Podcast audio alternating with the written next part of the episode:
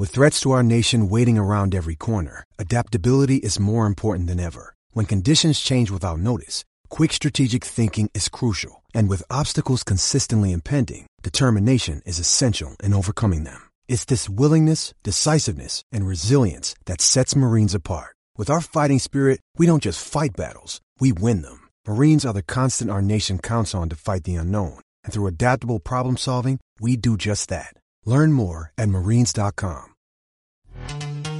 This episode is brought to you by Pepsi Wild Cherry. Pepsi Wild Cherry is bursting with delicious cherry flavor and a sweet, crisp taste that gives you more to go wild for.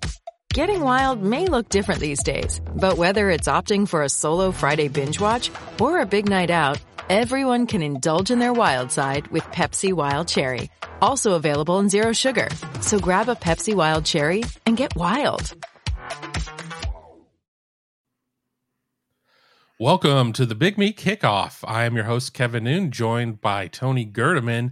It is Friday, and that means we are going live, and we're here to talk a little bit about the open week for your Ohio State Buckeyes. We got a lot of fun planned, but as usual, this is your show. So be sure to get your questions in, be sure to get your comments in. You if not, Tony and I are going to talk for about 15 minutes and beyond with our days. So you guys really have to help us there. Tony, I'm not going to lay out for a long pause. That's your stick. That's copyright infringement. But how are things?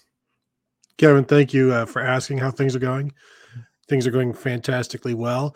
As you said, it is Friday. We are, I, I don't want to say off this week because we're still working, but there's no game to go to, which means we get to watch football tomorrow. So I'm excited.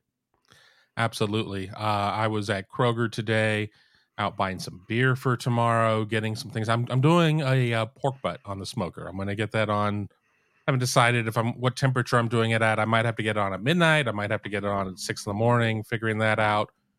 Ran into a viewer from all of our shows from the Buckeye Huddle channel, and he wanted to take a picture with me. Said his wife would get a big kick out of it. So I don't know if he was being ironic or if he was being genuine there. I said, We're doing a show at two. He's like, Oh, I know. So, you know, I mean, it's uh, you know, it's it's heavy is the head that wears the crown. That's why I had to get my my head my hair cut. But you know, we're running into a lot of that, running into a lot of our great viewers out there. Yeah, I'm now. I'm just hoping that when he take when he took the picture home and showed it to his wife, she's like, "No Tom or Tony," and it's like, I mean, it's Kevin, right? I mean, it's isn't that good? And she'd be like, "Well, I mean, I guess." That's how I imagine it going. Well, we're in my neighborhood. I'm here in Pickerington. You you you live way north, and and and Tom may as well live in Pennsylvania.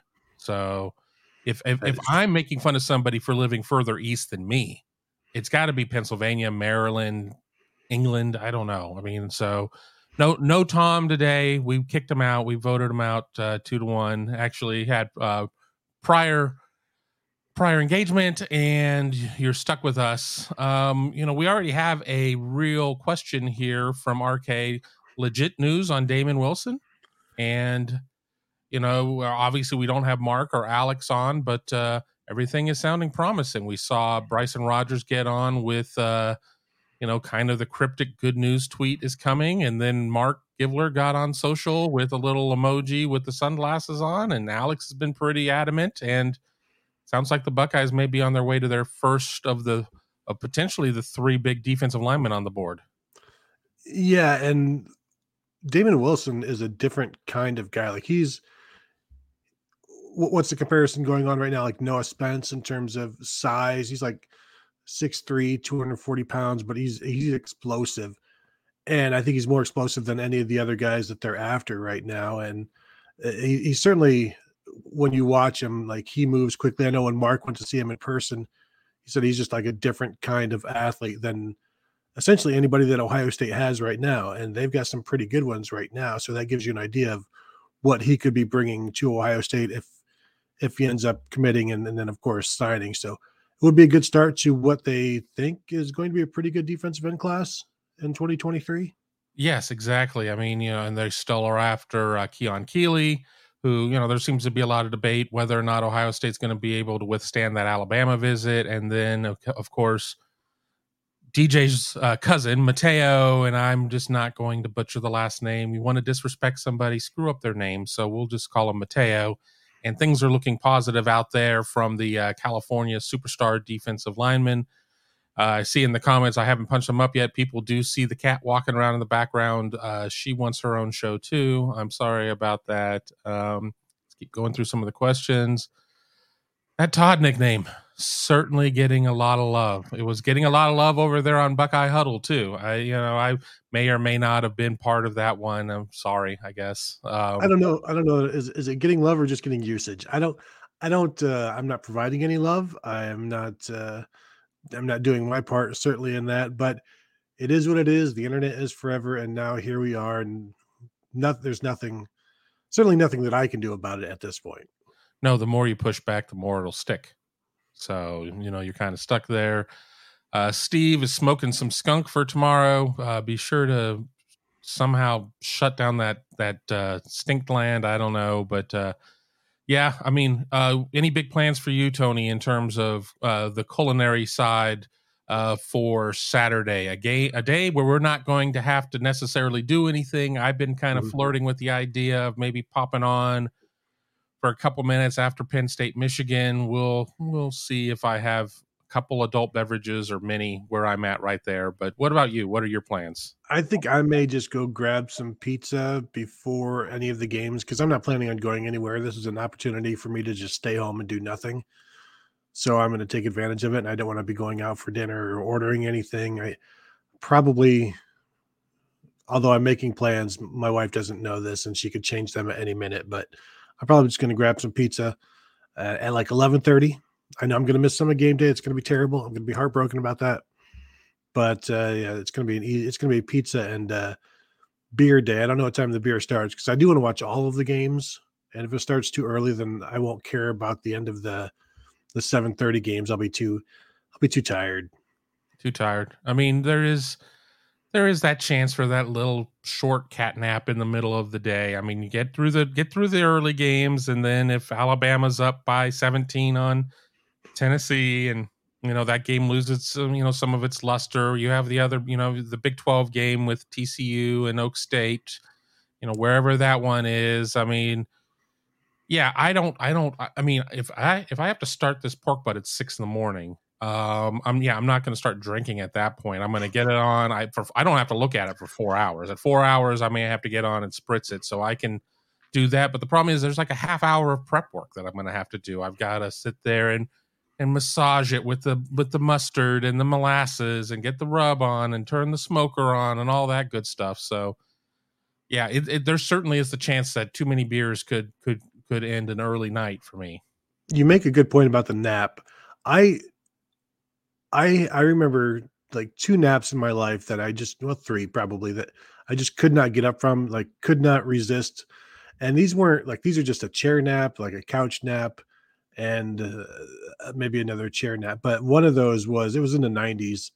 It was t- Tennessee and Florida were playing, and I, I, wanted to watch it. I just could not stay up for it. It was like a like a 3:30 game. I may have taken some Benadryl or something, and I just couldn't couldn't make it through. And I would just you know, I'd miss quarters at a time on the couch, just trying, trying, trying to watch it and just couldn't. So, um, you know, we only have like 13, 14 weeks a year of this. So I, I try, and then we only get a couple of those that we actually get to t- take part in and watch. And so I would like to make the most of it, but I know after like 10 hours, you know, I, I can only take so much. And, and God bless the people are like, you know, I'm, I'm here for Hawaii too, because I, I just can't anymore. No, no, I struggle. I struggle with the 7:30 games at some point. I mean, I'm just you know just getting slower. I went and bought the uh the 15 pack of of Coors Light pints. You know, we're mm-hmm. not sponsored by Coors Light, but if you're watching Coors Light, love love love the resealable pints. Not that I ever close one back up and say, oh, that's enough for me. Two and a half is my limit uh, on on Schnitzengruben, but that's you know kind of where where I stand with that one. But uh, you know, for those of you who are watching us, be sure to uh, subscribe to the channel so you don't miss any of our great programming. You've got, uh, you know, you've got uh, the, uh, I don't even remember the names of all the damn shows. You got Buckeyes Tomorrow Morning, which is the Tom Orr show. You've got uh, Buckeye Weekly Podcast, which is Tony's show. Of course, you have the Big Me Kickoff. Uh, Alex Gleitman has a show. We're still in development on getting a recruiting show with with Mark and Mark and Alex. I mean, but you're not going to know if you don't subscribe to the channel And what really helps us too is hit that bell and you know give us give us that thumbs up. Give us that thumbs up. On a count of three, everybody who's watching, and I know we only have 35 on the line right now. It's you know unannounced show where it's still early. We'll probably be way up higher in about an hour, but in, in three seconds, hit me that thumbs up there. One, two, three, smash it. Hit that thumbs up for us. So uh, thank you on there. Uh, RK and Dave, I'm seeing some questions coming in. I'm marking them as we get there, as we kind of, you know, we bob and weave a little bit as we get through this show and talk about things. Hardy Jins is a obviously a, a Pulp Fiction fan. Big Kahuna Burger for me, mofo's. Uh, that's a tasty burger. Say what again? uh, Dale talking about the prep work is worth all the trouble. It is, and you know, I, I, in terms of getting the pork butt ready, and I'm making it sound like it's a huge undertaking. This isn't like trimming a brisket and having to go through all of that. It's pork butt is pretty darn easy. You sit there, you get a binder on it, you get a seasoning on it. And I was asked by Dave what my favorite uh, dry rub is. I use a lot of stuff either from Recteq, who makes my smoker. I like Meat Church products as well. One day I'll make my own, but I, I, I when I got into this hobby, I just bought like every seasoning I can find, and I've just got this giant tub of them out in my garage. So I'm going to go out there later this afternoon and uh, check that out. Uh, this once we're done with this show, I'll go down to the kitchen, make a Carolina vinegar sauce uh, because that needs almost 24 hours to marry up nicely. So uh, there you go with that. Hey, it's Kaley Cuoco for Priceline. Ready to go to your happy place for a happy price? Well, why didn't you say so? Just download the Priceline app right now and save up to 60% on hotels. So whether it's Cousin Kevin's kazoo concert in Kansas City, go Kevin, or Becky's bachelorette bash in Bermuda, you never have to miss a trip ever again. So download the Priceline app today. Your savings are waiting. Go to your happy place for a happy price. Go to your happy price, Priceline. With threats to our nation waiting around every corner, adaptability is more important than ever. When conditions change without notice, quick strategic thinking is crucial. And with obstacles consistently impending, determination is essential in overcoming them. It's this willingness, decisiveness, and resilience that sets Marines apart. With our fighting spirit, we don't just fight battles, we win them. Marines are the constant our nation counts on to fight the unknown. And through adaptable problem solving, we do just that. Learn more at marines.com. This episode is brought to you by Pepsi Wild Cherry. Pepsi Wild Cherry is bursting with delicious cherry flavor and a sweet, crisp taste that gives you more to go wild for. Getting wild may look different these days, but whether it's opting for a solo Friday binge watch or a big night out, everyone can indulge in their wild side with Pepsi Wild Cherry. Also available in Zero Sugar. So grab a Pepsi Wild Cherry and get wild. Um, we will get to some more of the smoking questions there, but I you know we get people come in. It's like I thought this was a football show. You guys are always talking about food, and then of course my favorite thing when I go in and I read the comments and somebody in not so many words is like, "Noon, you're fat." Well, I like cooking, so you know, never never trust a skinny chef. That's all I got to say there.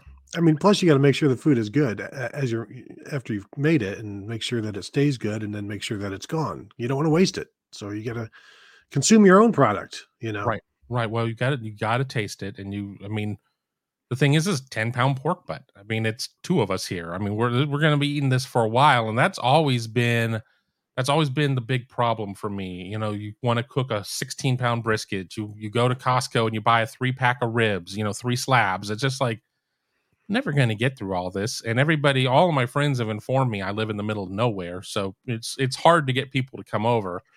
And you know, if I'm not going to sit there and be that guy passing the collection bucket, but uh, you know, meat's getting more expensive these days, folks. Uh, Steve saying, "Don't forget to, to do beer." I, am gonna oh, don't forget the beer. I'm gonna have beer. I'm gonna have beer. I mean, certainly not cracking one open before twelve. You know, there are boundaries here. You know, we're you know this America. I gotta, I gotta, you know, I gotta be calm with that. But you know, um, I'm just checking through here. There's uh, let's get to let's get to some of the questions that we got here. Uh, RK with another one. Will Jordan Hancock play this year? Yeah, he's going to play the. I think at this point they were wanted to get him back practicing, and it sounds like that may be going on now. And then uh, hopefully they will have him back for Iowa. I think is the current plan. hoping to get a bunch of players back for that Iowa game and then just go on from there and be healthy the rest of the year, ideally. But yeah, he's going to play this year. Um, I think it was Day that said that there, there's maybe Day or Knowles talking about how there was a plan for Day said he wanted Jordan Hancock to, he thought he would um, compete for the starting job before the season. And so it, it will still take him some time to get back and then maybe compete for a starting job after he's been back playing in games for a little while. But you know, the way that every, you remember Kevin, the way they were talking about this guy, like he was he was the third corner, but it didn't sound like he was um, unable to be the first or second corner based on how he would eventually start playing. Like there was there was definitely some some hype for him coming into the year.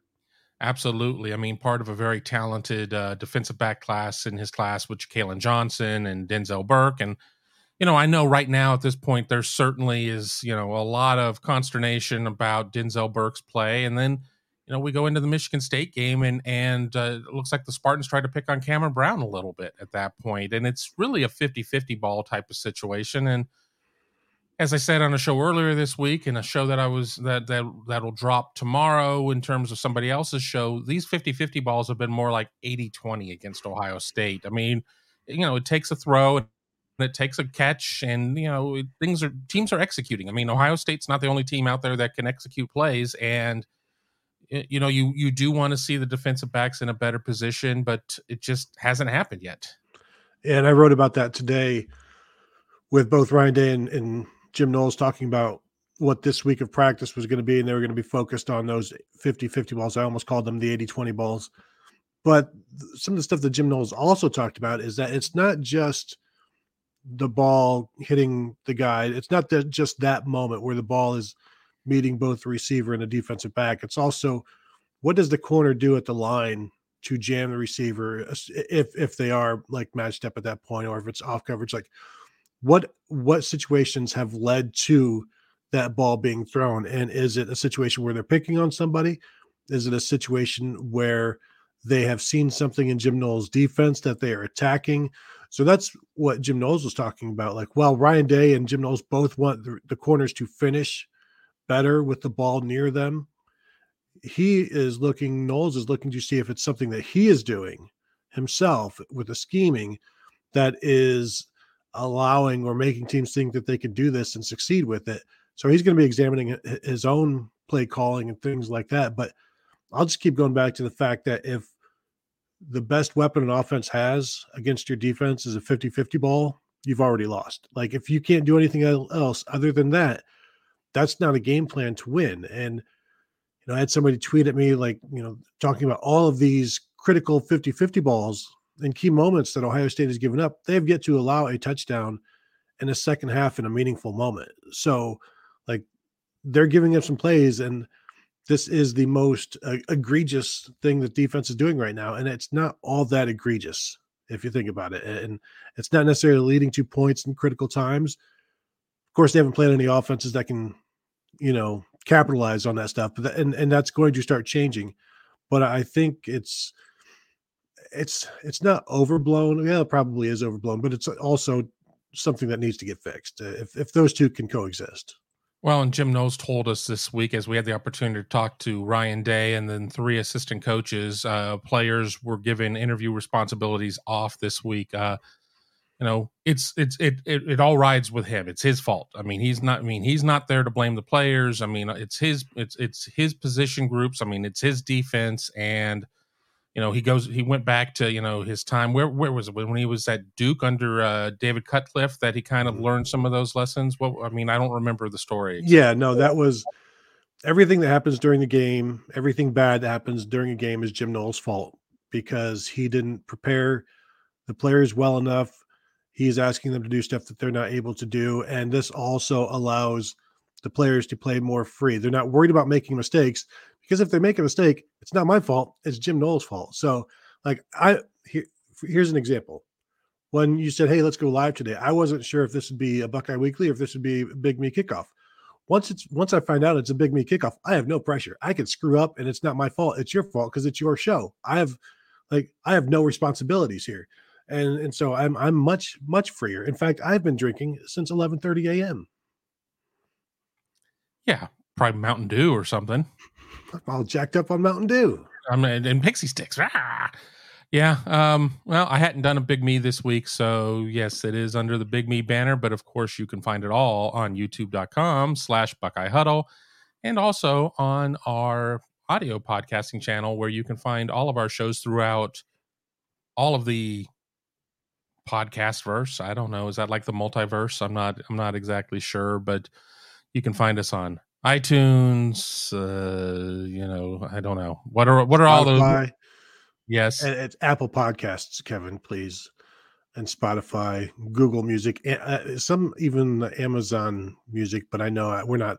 Nobody uses that, so I don't know that we're all there. But generally, all of your other podcast platforms that you've chosen to use, we are there.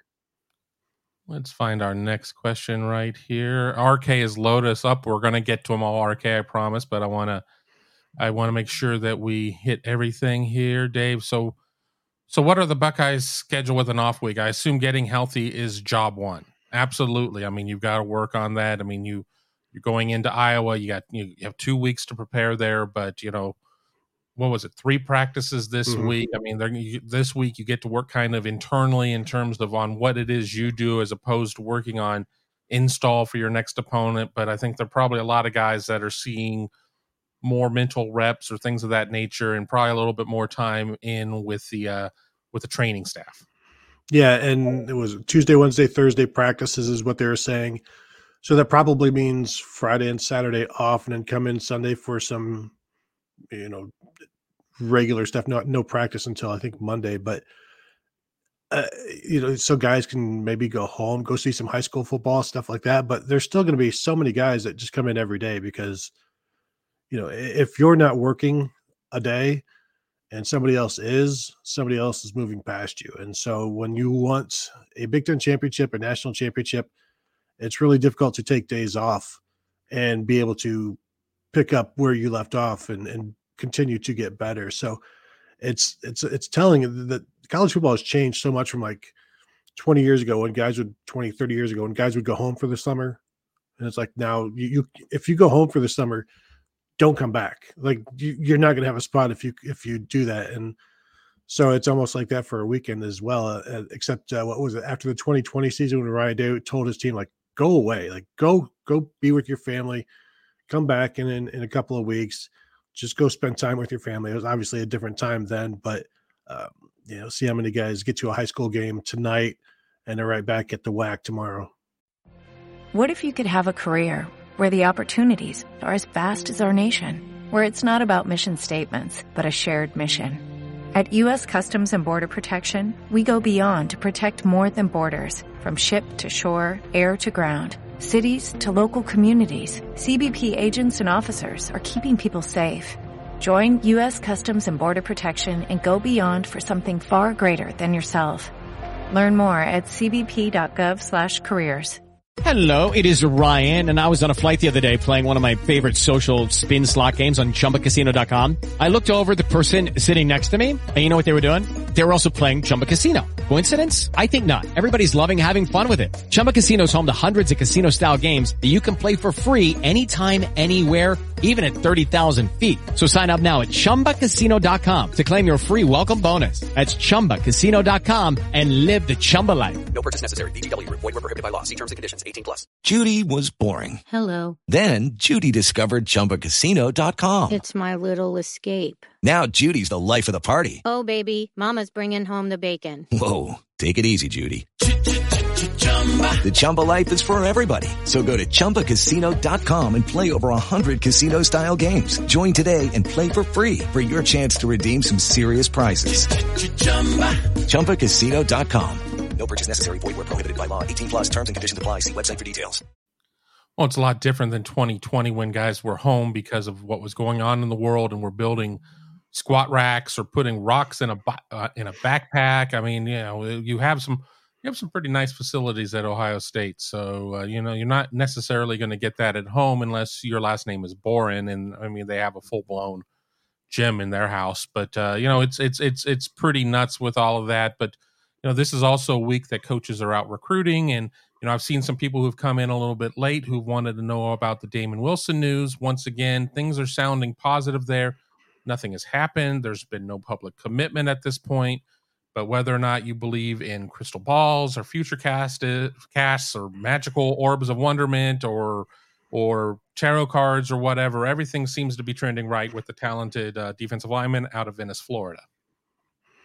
Yeah, for sure. And like like I was saying earlier, just an explosive dude who gets off the ball really, really quickly, gets up the line quickly, and is a difference maker. It could be somebody who plays pretty quickly for an Ohio State defensive end group that will be losing Zach Harrison, Javontae Jean Baptiste, Tyler Friday. Like they're going to have to restock that a bit. And they've got three guys that are freshmen right now and Cade, Caden Curry and Kenyatta Jackson and Omari Abor but you got to continue to replenish and this is this is a good one to to to do that with assuming he, he does eventually commit sign.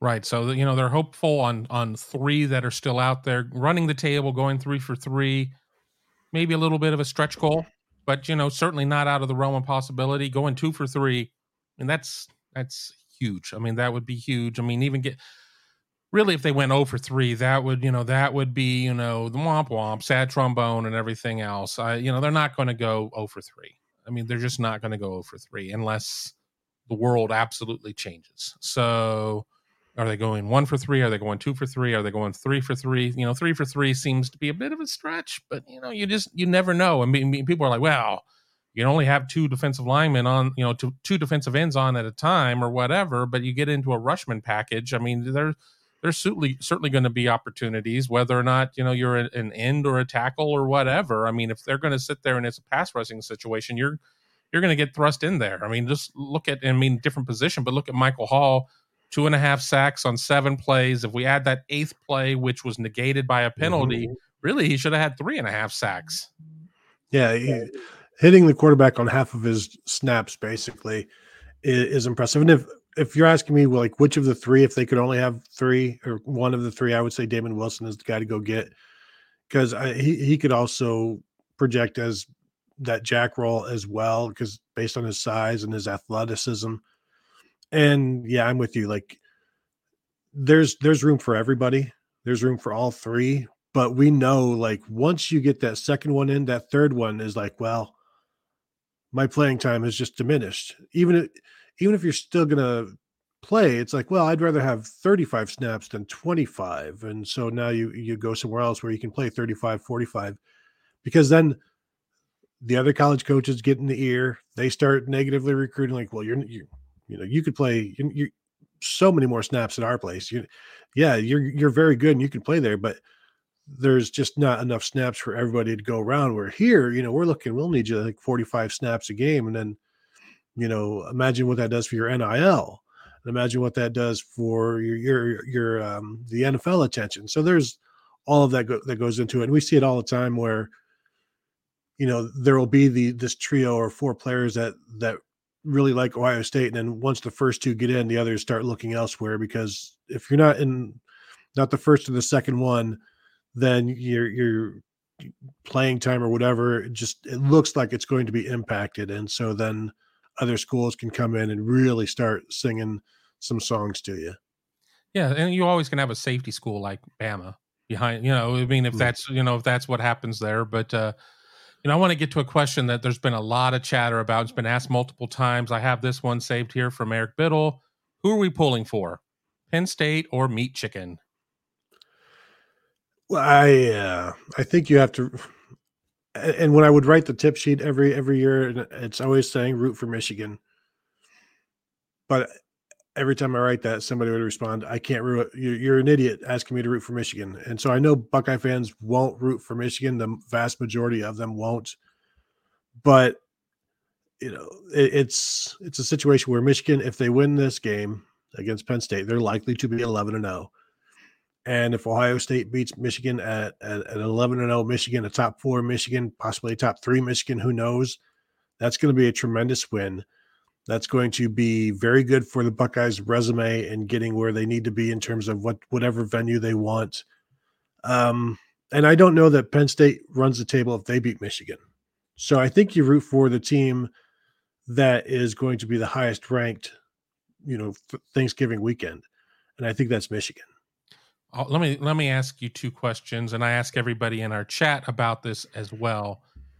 Question number one: If Michigan is eleven and zero, and Ohio State's eleven and zero, and Ohio State beats them, and there's already this perceived bias in grapevine about the SEC, does it really matter?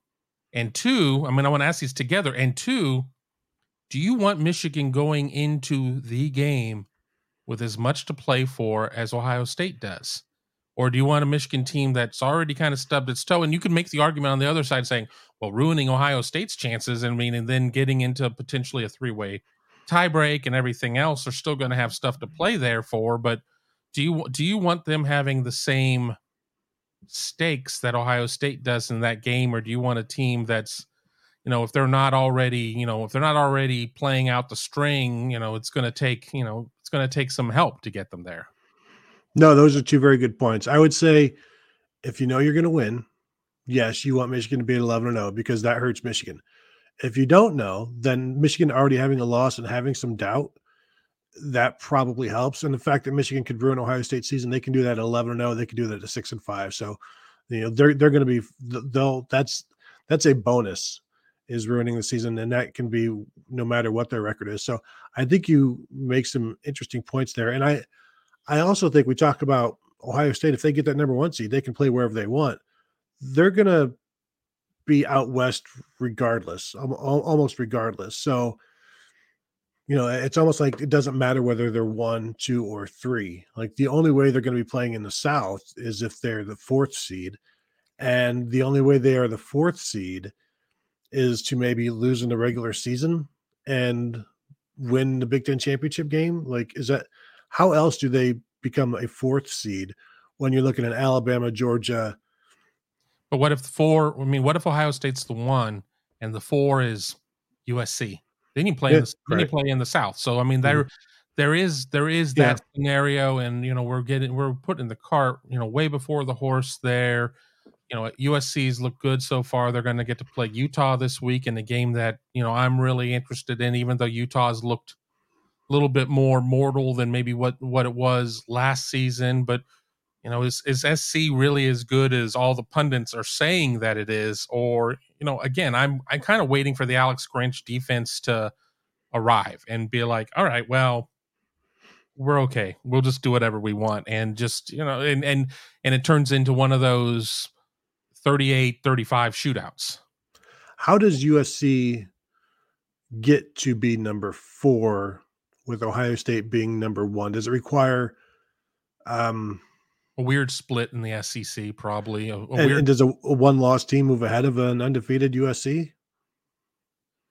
Well, I mean, I guess it depends on.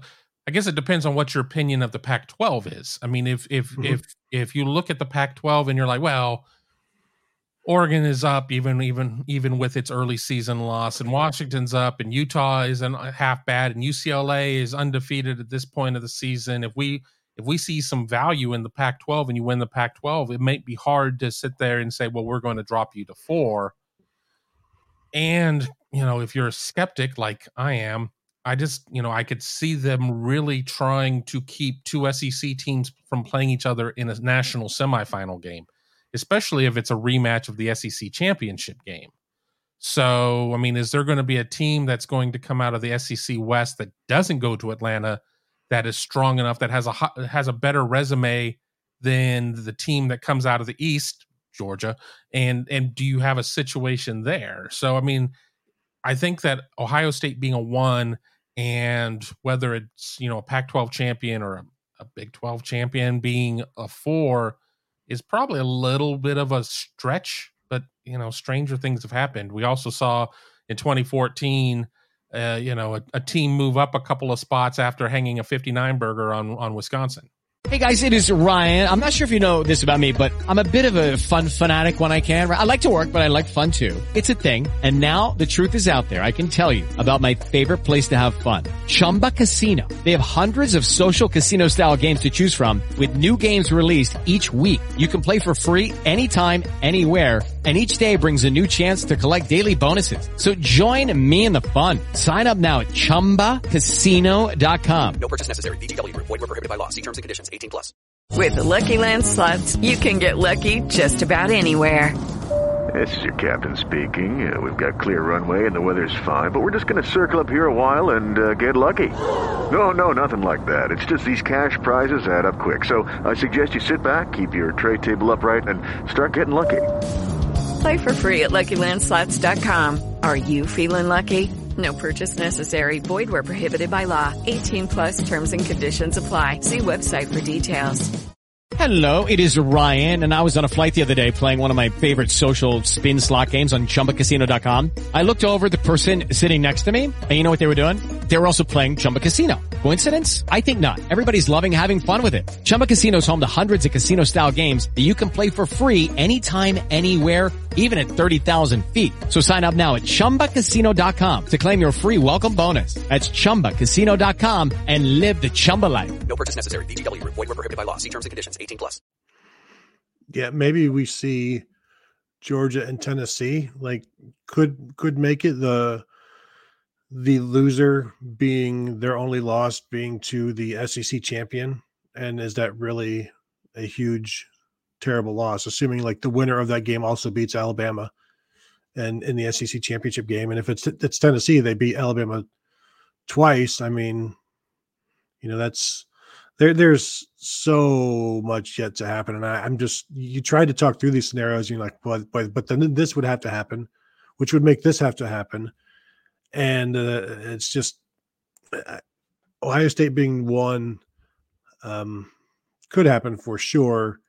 I i just i, I feel like they're just going to end up out west no matter what happens. Well of course because that is going to be the most expensive path for fans and for media and everybody else. But for anybody who's not gone out and seen a game out at Uni- University of Phoenix, whatever it's called now, stadium out there in Glendale, Arizona, it is it is a fun trip. I'm sure there are going to be a lot of people that are going to hold back and say, "I'm putting all my chips in on LA and SoFi." And you know, I get it. I mean, I go back to when I was a college student or shortly out of college, and the idea of traveling to all that stuff was was foreign. You know, it was more foreign than some of Elon Musk's space exploration thoughts. I had, you know, that I, I nobody does that.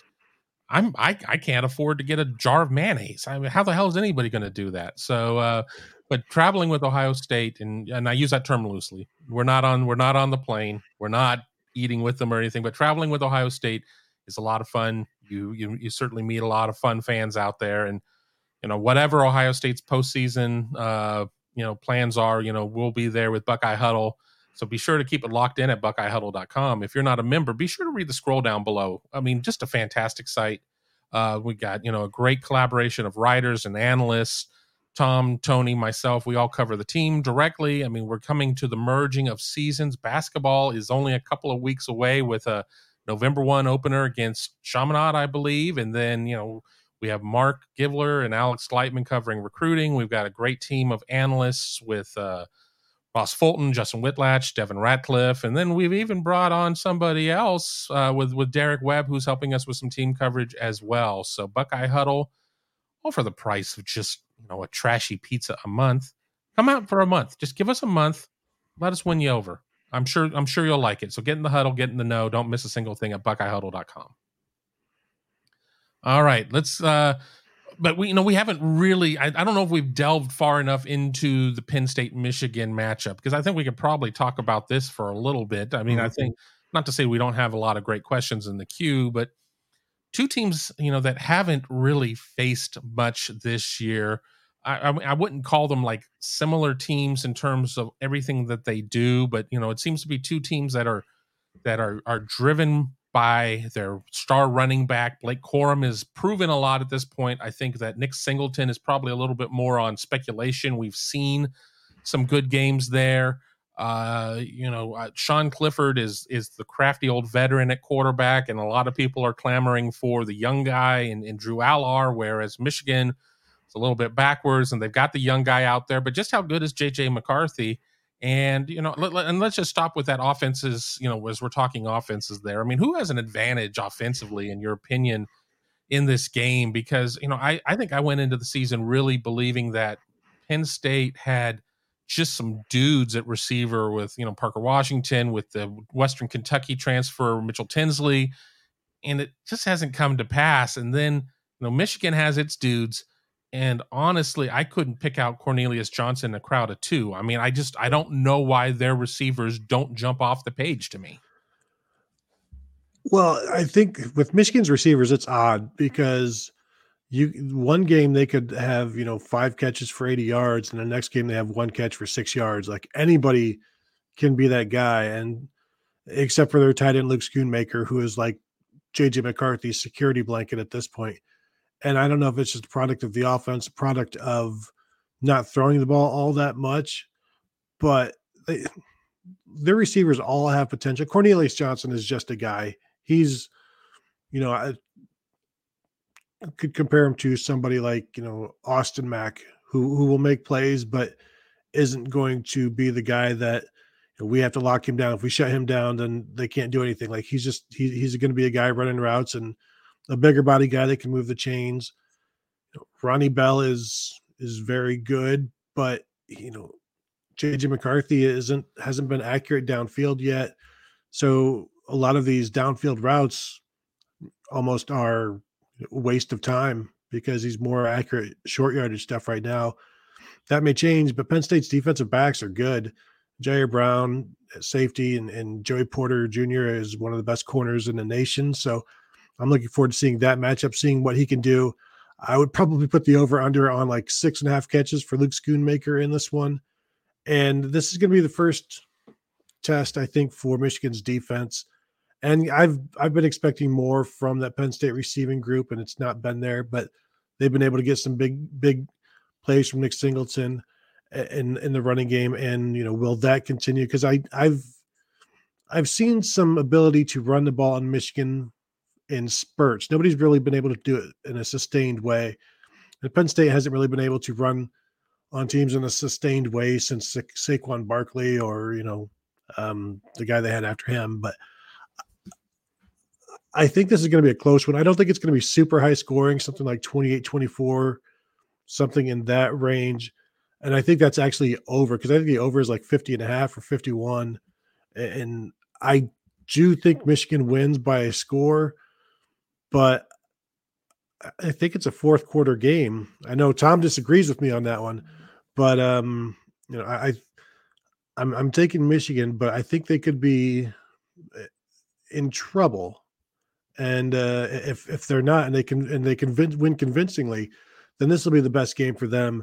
And then that'll tell me more about them because shutting down Iowa or whatever means nothing to me. And, scoring 24 27 on Iowa really means nothing to me because it's just a long con. It's just like you're just wearing out Iowa's defense because they have no hope, no offense. So they they eventually just get worn down. This is going to be some I think some heavyweight shots from both teams in this one, and we'll see what Michigan does to stay standing.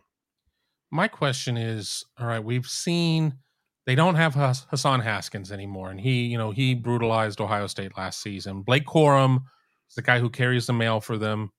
Certainly was among the finalists for the September Heisman. Uh, you know, they they they they rely on him a lot, and he certainly has gotten dinged up along the way.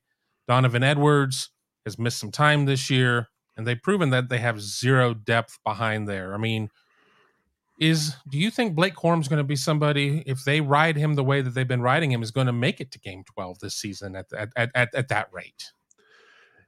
He might make it to game 12 but will have missed games 8 through 10.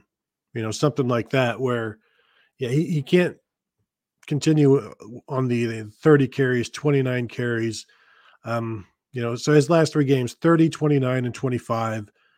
And the last two weeks, he's been under five yards a carry, which isn't good. And that's the last week was against Indiana. Now, I will say last week's uh, game against Indiana had the Mike Hart situation. So you can excuse a guy, uh, of running back, certainly, for not being at his best in that game once he sees that happen to his position coach. But I still think like this is why you need to get the receivers the ball more and maybe involve them more in the running game. If you want to run the ball, like Ohio State last week, getting the receivers involved in the running game because they were thin at running back. You know, do that. Don't don't just ride Blake Corum into the ground because he's your best player. And it would be great to have him for an entire season. And that's something that hasn't been able to happen before because he's he's not the biggest guy, but any running back is going to be worn down if you get if they're carrying the ball 28 straight times or 28 times a game over the course of a month. And you know, this game you would think that that's going to continue because they're going to have to do everything they can to win and they trust him more than anybody else. And so, you know, as we know, if Jim Harbaugh is just going to continue to do what he thinks will work this time, and the the thing that works more often than not is Blake Corum uh, until it doesn't. Judy was boring. Hello. Then Judy discovered ChumbaCasino.com. It's my little escape. Now Judy's the life of the party. Oh, baby, Mama's bringing home the bacon. Whoa, take it easy, Judy. The Chumba life is for everybody. So go to ChumbaCasino.com and play over 100 casino style games. Join today and play for free for your chance to redeem some serious prizes. ChumbaCasino.com. No purchase necessary. Void where prohibited by law. 18 plus terms and conditions apply. See website for details. With the Lucky Land slots, you can get lucky just about anywhere. This is your captain speaking. Uh, we've got clear runway and the weather's fine, but we're just going to circle up here a while and uh, get lucky. No, no, nothing like that. It's just these cash prizes add up quick. So I suggest you sit back, keep your tray table upright, and start getting lucky. Play for free at LuckyLandSlots.com. Are you feeling lucky? No purchase necessary. Void where prohibited by law. 18 plus terms and conditions apply. See website for details. It is Ryan here, and I have a question for you. What do you do when you win? Like, are you a fist pumper? A woohooer, a hand clapper, a high fiver. I kind of like the high five, but if you want to hone in on those winning moves, check out Chumba Casino. At ChumbaCasino.com, choose from hundreds of social casino style games for your chance to redeem serious cash prizes. There are new game releases weekly, plus free daily bonuses. So don't wait. Start having the most fun ever at ChumbaCasino.com. No purchase necessary. VGW. Void were prohibited by law. See terms and conditions. 18 plus. Yeah, I I just don't know what my feelings are on this game, and I meant to pull up Winsipedia to kind of look at what the you know what the trends have been and things there. I mean, this is this is one of those games that prior to last year, I would say Penn State's going to win. Michigan folds in these types of games, but mm-hmm. then again, so does Penn State. You know, James Franklin's all about elite, elite, elite, elite, being an elite team. You know, but a much more ironic and different elite than PJ Fleck talks about in in Minnesota. But you know, have has Michigan been able to turn a corner in terms of these types of games? I mean, we certainly have not. You know, the college football playoff national semifinal game, notwithstanding, you know, we haven't seen them play anybody since, so we don't necessarily know what you know what big game Jim is going to look like there. You know, if he's going to come out there and run that, you know, the the super duper Maryland eye, the one where he has everybody lined up and just all this you know stupidity in terms of things and coming out and you know five tight ends and some of that some of those situations. But you know on the other side we know what we know what we know about James Franklin and I just don't trust him either. So I, it, I am I wrong at looking this at this in a way of who's going to screw this up less? Who's going to have less of their fingerprints on this to allow their team to go out and do what they do? No, you're absolutely right. And part of that is Michigan's predictability. I think they've last week they were in the pistol 11 times and ran it every single time. I've seen other people say that they've run it every single time out of the pistol. Like every time they're in the pistol, they run it. They've never thrown it. I know when I was charting the game last week, they were in shotgun uh, 30 times with the running back, even with the quarterback, and they threw 29 of those times. So, uh, uh, in talking with Tom on our Michigan Monday Buckeye Weekly podcast, like we both agree there's some some trickery there. Like they're setting Penn State up, basically. Like, yes, these are our tendencies. Now expect our tendencies, and they'll go away from those tendencies. But if they don't, then that's a complete failure on the coaches. Which, as you said, you kind of uh, the winner of this game might be the coach who doesn't have a complete failure, and that's um that's a great endorsement. Before I get to the super chat. Yeah, all right. So now they're going to throw out of the pistol. So what? I mean, you know, I mean, yeah. you you've broken tendencies, but if if it falls onto the ground or is intercepted, have you really gained anything? No, no. Uh, Mike Smith, the super chat, just wanted to say thanks for the recommendations yesterday for my upcoming trip to Columbus. Can't wait to finally go to the shoe. Absolutely, we were on the uh, Mark Rogers show, and Mike asked about places to go while he comes to Columbus for the Iowa game and for his honeymoon, if I remember properly. So, congratulations on the upcoming uh, nuptials, Mike. Um, hope you have a good time here in Columbus. And if you're a member at Buckeye Huddle, shoot us a private message. Like to love to buy you a beer, but you know things get so busy before games and everything else. But we'll figure that out. Um, was the uh, was the recommendation on? Uh, you know which which Taco Bell to go to and and how how best to spend your twenty eight dollars. We're going to get to our twenty eight dollar buys here soon. I'm still working with Mark to see if we can expense that. I'm not, but I can't do it like the night before a game because I'll die. I mean, but you know, Tony has found, of course, some ways to game the system. We'll get into all of that here in the second hour.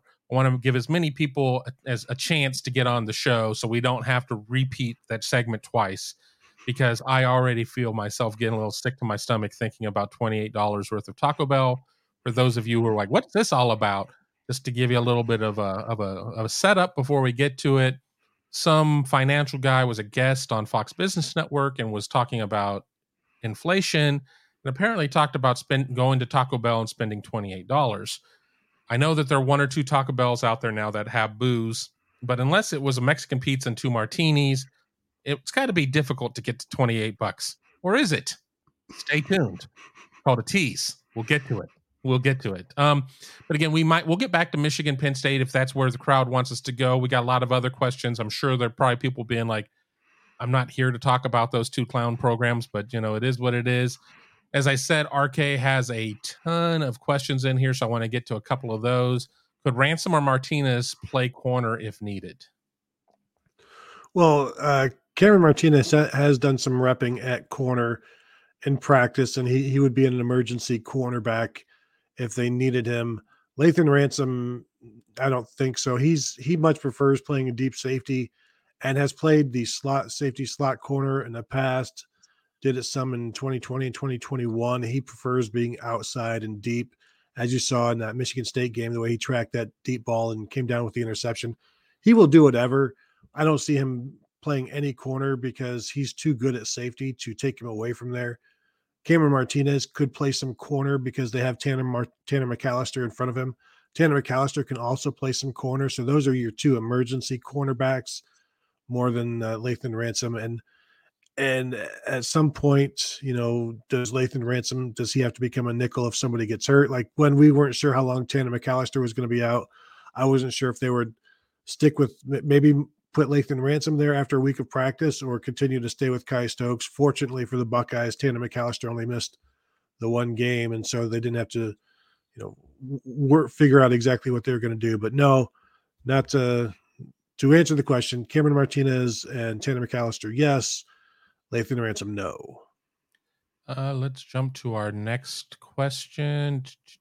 Uh, ben, who is a Dodger fan and friend of mine on social media, need a good performance from Tony Gonsolin tonight. The Dodgers uh, series tied at one. That game's on at nine thirty. Not really that interested in the NC2A football games tonight. I don't even remember what they were. I looked at them and was like, ugh.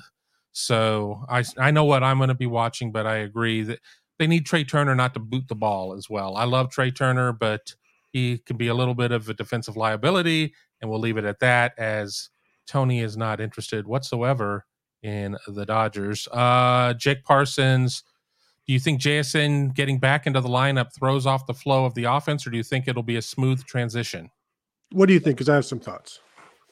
You know, I think that it's I think it's a smooth transition because you know, okay, they're going to be less passes to kind of go around. Uh, you know, Emeka Egbuka is probably still going to to see you know see plenty of throws going his way, but JSN kind of comes in and becomes the guy at that point. I think you still sit there and Marvin Harrison Jr. has a different skill set. I think that Julian Fleming has a different skill set. It's going to be, a, I think you're going to have to find different ways to keep Egbuka involved. And I think it's also going to be an opportunity to kind of roll guys through a little bit more. But I, I don't see it being any sort of a uh, I don't know if I want to say a hindrance or anything, but it's it's it. I don't I don't think that I see an issue there. I mean, it's going to take a minute to get back on the same page in terms of chemistry, but Ryan Day certainly did talk about having all of these Jaxon plays, and I'm certain that they've worked on a lot of these Jaxon plays in the past.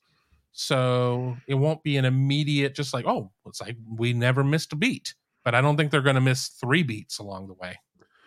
I think there's some concern about forcing the ball to him, especially if he's being double covered or bracketed.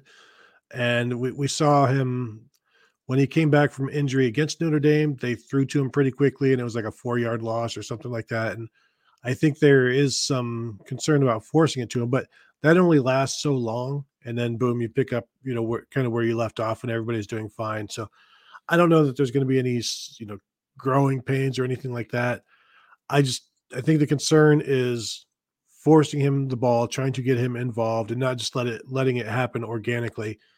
And maybe they've learned their lessons from earlier attempts this season that didn't go well, and so maybe they'll be like, you know what, we'll, we'll draw up stuff, but we have to understand that they, they're going to be expecting us to draw stuff up for him, and so you have to be able to go to number two and not just try to force it into number one on the read.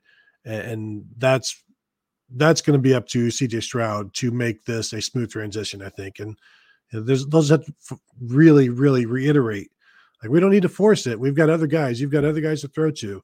Let it happen, and and it will eventually. I think my biggest concern would be I think that if I don't have the numbers in front of me, I think that their run pass ratio is 55 45 run to pass, if I remember right they can't fall too far in love with the pass when JSN comes back. They have to stay at like this 55 45, 60 40.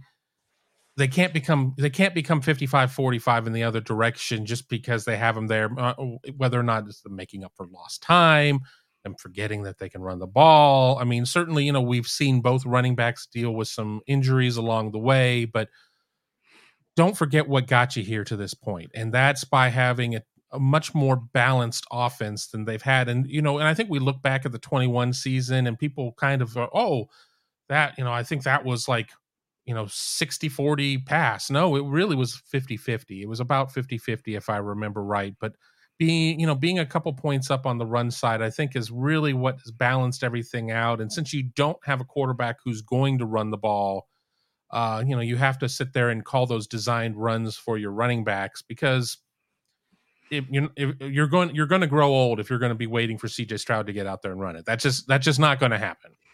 Lucky Land Casino asking people what's the weirdest place you've gotten lucky? Lucky? In line at the deli, I guess. Aha, in my dentist's office. More than once, actually. Do I have to say? Yes, you do. In the car before my kids' PTA meeting. Really? Yes. Excuse me, what's the weirdest place you've gotten lucky? I never win and tell. Well, there you have it. You can get lucky anywhere playing at LuckyLandSlots.com. Play for free right now. Are you feeling lucky? No purchase necessary. Void where prohibited by law. 18 plus. Terms and conditions apply. See website for details. Sorry, no. scratching my scratching my ear there for a second. These headphones are a little tight. Oh. Mm. I know, I know. Um, we had a good question just come in here. Um, Cheryl, one, uh, why isn't Henderson getting passes out of the backfield? Yeah, and he was one of the guys last year that they really got the ball to. Uh, let me see here. He caught uh, 27 passes last year, which was fourth on the team, and that's without being a focal point of the offense until you know after after the first couple of games. And this year, you know they they came out and threw to him right away last week, and it was like a loss of whatever. But he's only got yeah, it's loss of two. That was his first catch this year. One catch, loss of two. Um, I don't know, other than the fact that they've got other guys and they like those guys, but they had other guys last year. Maybe it's a maybe it's a Cade Stover thing where you know last year Ruckert wasn't wasn't necessarily the target that that um Cade Stover is. Um, this isn't necessarily what they need to do right now. I think they're running the ball better, so maybe that's that's maybe the key is that they they view these throws to the running backs and these throws out wide as part of the running game. And last year, they needed that to enhance the running game. This year the running game is good enough the way it is a little bit. Like they don't need to stretch things out wide, throwing the ball into the flats to help the running game because the running game is existing pretty well as it is. So I think maybe that's that's the key. And also TreVeyon has been banged up a little, so you're trying to maybe go easy there as well. I think all of those things, I think maybe they could be holding some stuff back, but I think that the injury is certainly a case. I think that the running game being mixed, more successful is, is the case. And I think that on the top level, the easiest answer there is well, who you're going to throw it to less. I mean, the, the things are not bogging down. I mean, it has not been necessary. So I'm, and I'm willing to bet that they just didn't like rip up all of the plays that were, you know, throwing little swings to Henderson and things of that nature. They, they all exist. Uh, it just hasn't necessarily been needed or worked within the game plan. I mean, I think it's going to be a matter of what your opponents are, are trying to do to you. I mean, do you have to sit there and get cute against Iowa, or can Ohio State come out there and just say, we're we are who we are and we're going to do what we do and you know i think that that's what ohio state's going to be able to do against iowa not to get too far ahead of ourselves and scoop all of our programming for next week by you know talking too much about iowa at this at, at, at this juncture but you know i think that you know i think that it's a it's a it's a combination of things and that's you know that's without really talking to anybody they're just kind mm-hmm. of thinking it through yep no i'm with you uh, let's jump back to the questions here. Uh, JJ, what if Michigan wins tomorrow? Penn State beats Ohio State, and Ohio State beats Michigan. Is the winner still Penn State for the East? And you know, I don't have the tiebreakers in front of me. I mean, you there are certain tiebreaks that are there for for three teams versus two teams. I mean, and you limit it down to get it to you know to get it to get it to two, to have the head to head. And I'll have to get back to you on that one. I saw that when I put that in the queue, and I'm like, I'm not going to have a chance to look that up before we get to it.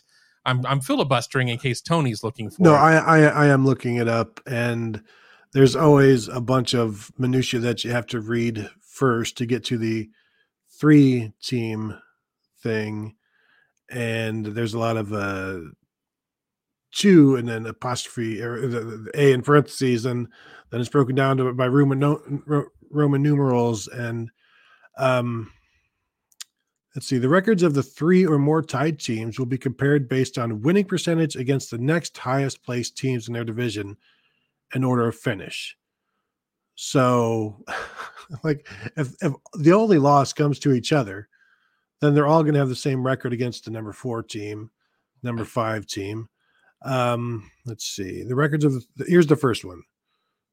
The records of the three or more tied teams will be compared based on winning percentage in games between the tied teams, which we know.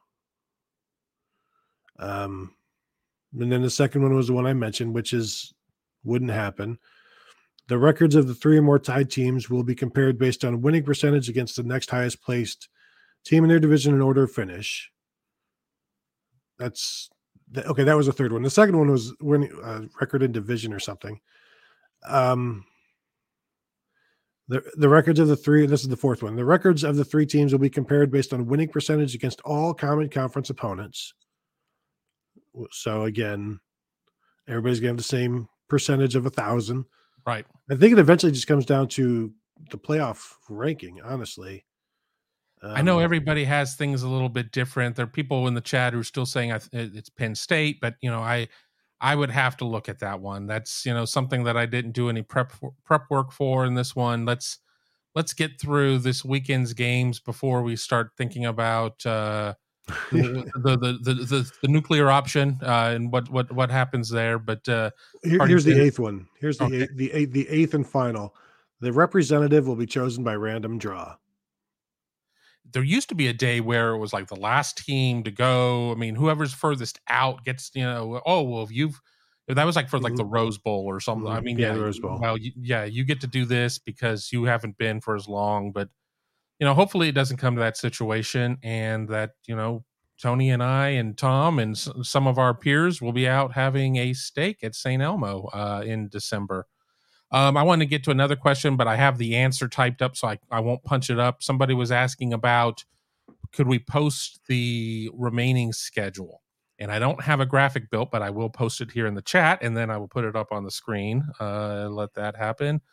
I don't have, I can't really make it into anything that's like with dates, but it's versus Iowa, at Penn State, at Northwestern, versus Indiana, at Maryland, and versus Michigan. You know, obviously the the three games that stand out to me are going to be Penn State, uh, Maryland, and Michigan. Penn State being Penn State, uh, at Maryland being kind of in that trap position before Michigan. I don't think that uh, people are going to not pay attention to them, but you do have a solid quarterback in uh, Taulia Tagovailoa. You have a really good uh, receiver core there with uh, Rakim Jarrett and Demus and some of the other guys there. Don't really think Maryland can play a lick of defense, but you know it's still it was still a game that uh, you know when ohio state went out there several years ago and had to win it in overtime 52-51 and then of course michigan being michigan so apologies to iowa that i'm already kind of looking past you northwestern is terrible this year and indiana you know the i don't i don't i'm not sure if tom allen's going to be in bloomington by that point i mean it's going it's going south pretty fast over there yeah I, i'm looking forward to the maryland game to see how good the Ohio State pass defense is because they've really faced nobody in in that regard. And to see is that is that like a 52-31? Is it a 52-17? Like th- that those two scores are vastly different to me. If you hold Maryland to like 17 points in a blowout, that's pretty good. If you are in a shootout a little bit, 52-31, something like that, it's like, well, okay, um, you're going to be playing better offenses than that, so you're, you're going to want to step it up. But now, if Penn State they go to Penn State and Penn State starts lighting them up, that would be obviously not good and, and a bit of a surprise at this point as well with their offense. Right. I just we're going to learn so much this weekend nationally. This is just the perfect week to be the open week and to be able to sit back and watch to watch football games. You know, I could sit there and say, "Well, what game is everybody most excited about?" And I think that anybody that is a old school Big 10 fan is going to care about that Ohio or that Penn State Michigan game just because of its you know conference ramifications and kind of you know a chance to scout two of the six remaining opponents at that point but you know you have tennessee alabama you got usc utah i mean you got the big game in the big 12 with tcu and and oak state i mean even even some of the lesser games are still very exciting i know we're going to have Auburn, Ole Miss on. My wife went to Ole Miss, and she's already like, "Well, where are you going to be watching the Alabama game?" Because you know that I'm like, "Well, we're going to have to move a second TV," and I think our compromise is I think DirecTV does some sort of picture and picture situation. So we'll figure we'll figure something out. I've never been allowed to put a TV down in the living room, as an additional TV, and I don't I don't think it's going to happen here. But as we come up here on the top of our second hour, I want to welcome everybody here to uh, the Big Me Kickoff. I'm your host Kevin Noon, joined by Tony Gerdeman, and we are of course live. Unless you're listening to us on the podcast or you're watching us on the replay, and then we're not live. But you know, we want to thank everybody for being part of the show. Be sure to subscribe to the channel, hit that bell, thumbs up, all that good stuff, and be sure to check us out at Buckeye Huddle as well. It would sure mean a lot to us.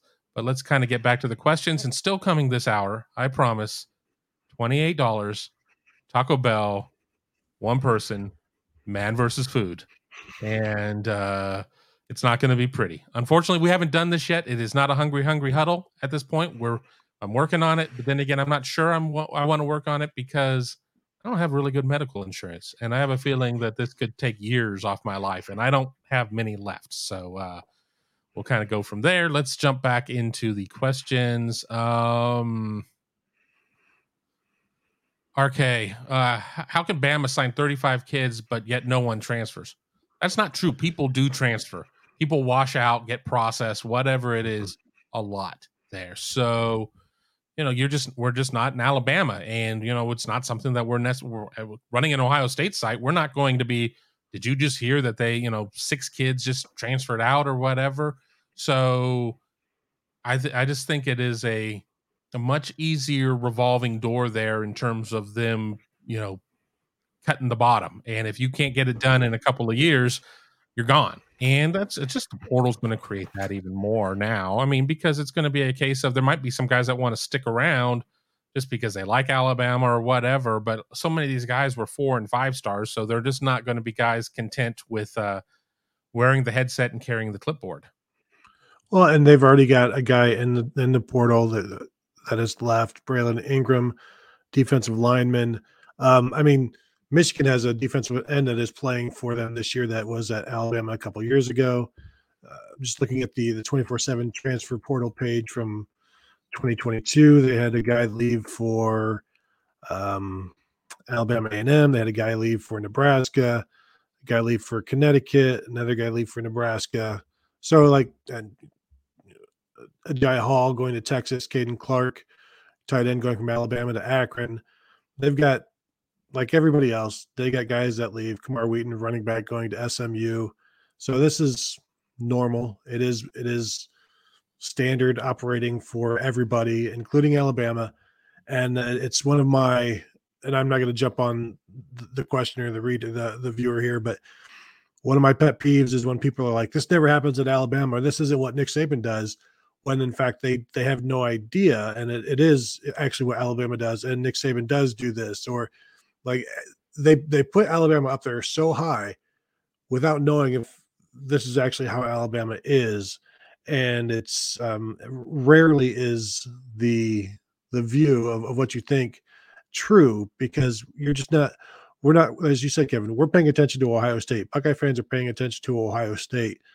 They're not watching anybody else and they just like why are why are all these buckeyes being injured this year and i've heard other people at other schools saying why are all of these guys being injured this year it's like this when when when your focus is one program sometimes you can think that this only happens to this program and it's it's not the case Right, exactly. I'll get to the super chat here in a second. It's easy to get t- tunnel visioned on where what it is you follow.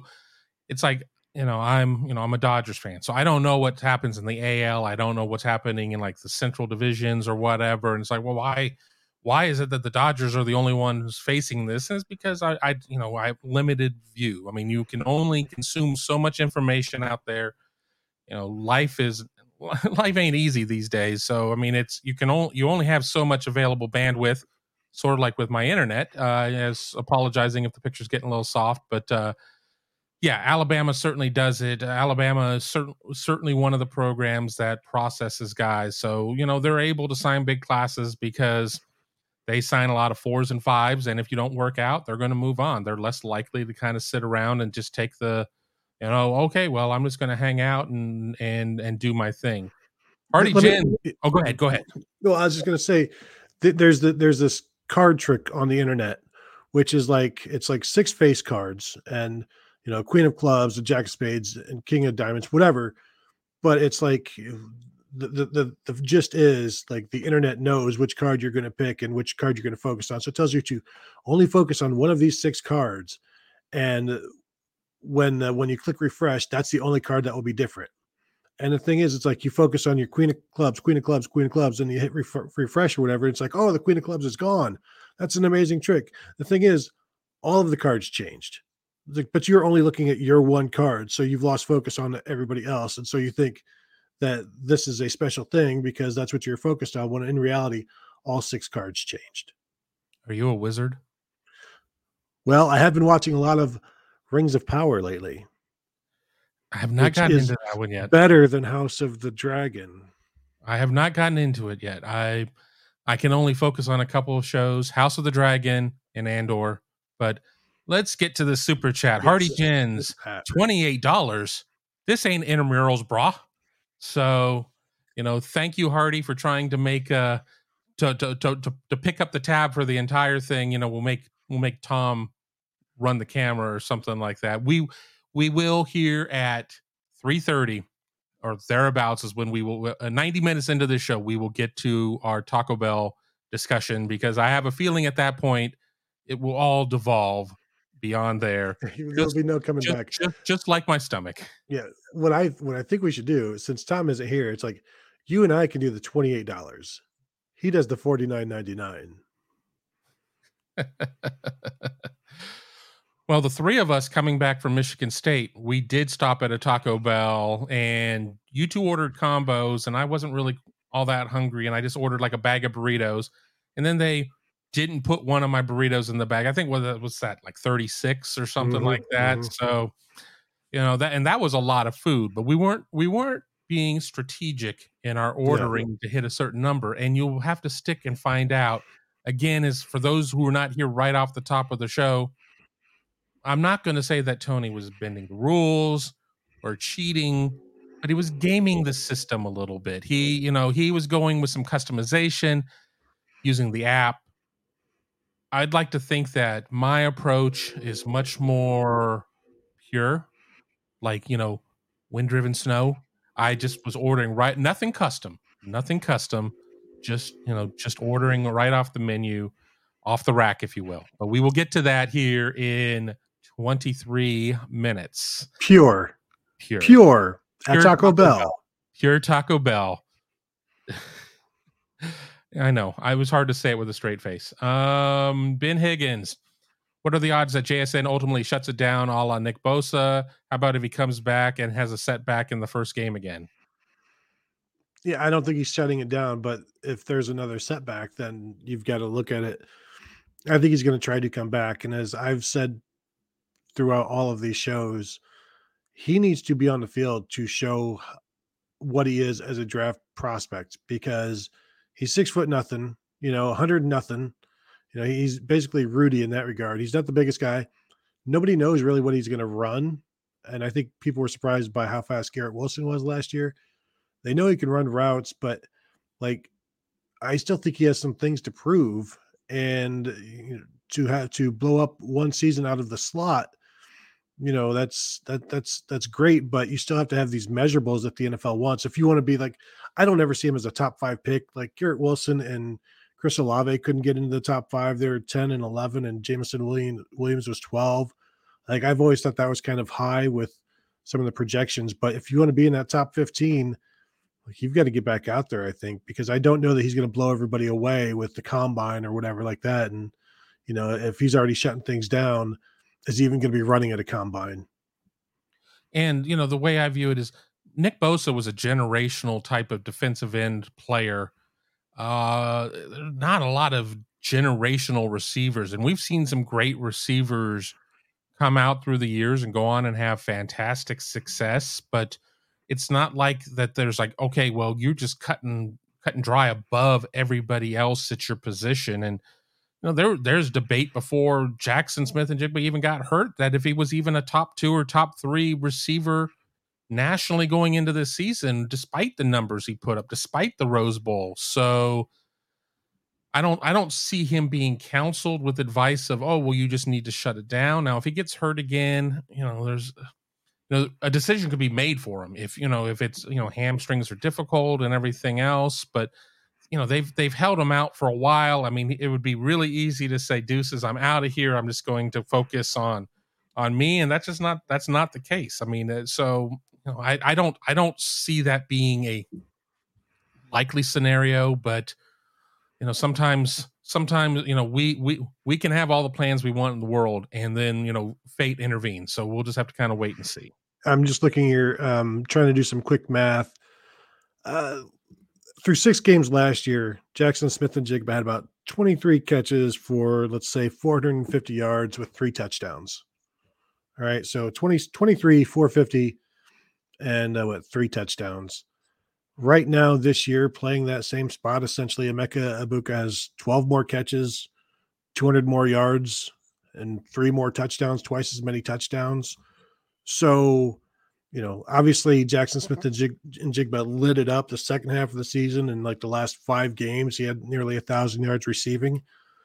But to this point, who's to say that Emeka Egbuka isn't going to do that same thing? And it, I wonder if um, you know, the better uh, Egbuka plays, does that make Jaxon Smith-Njigba look more like a system guy?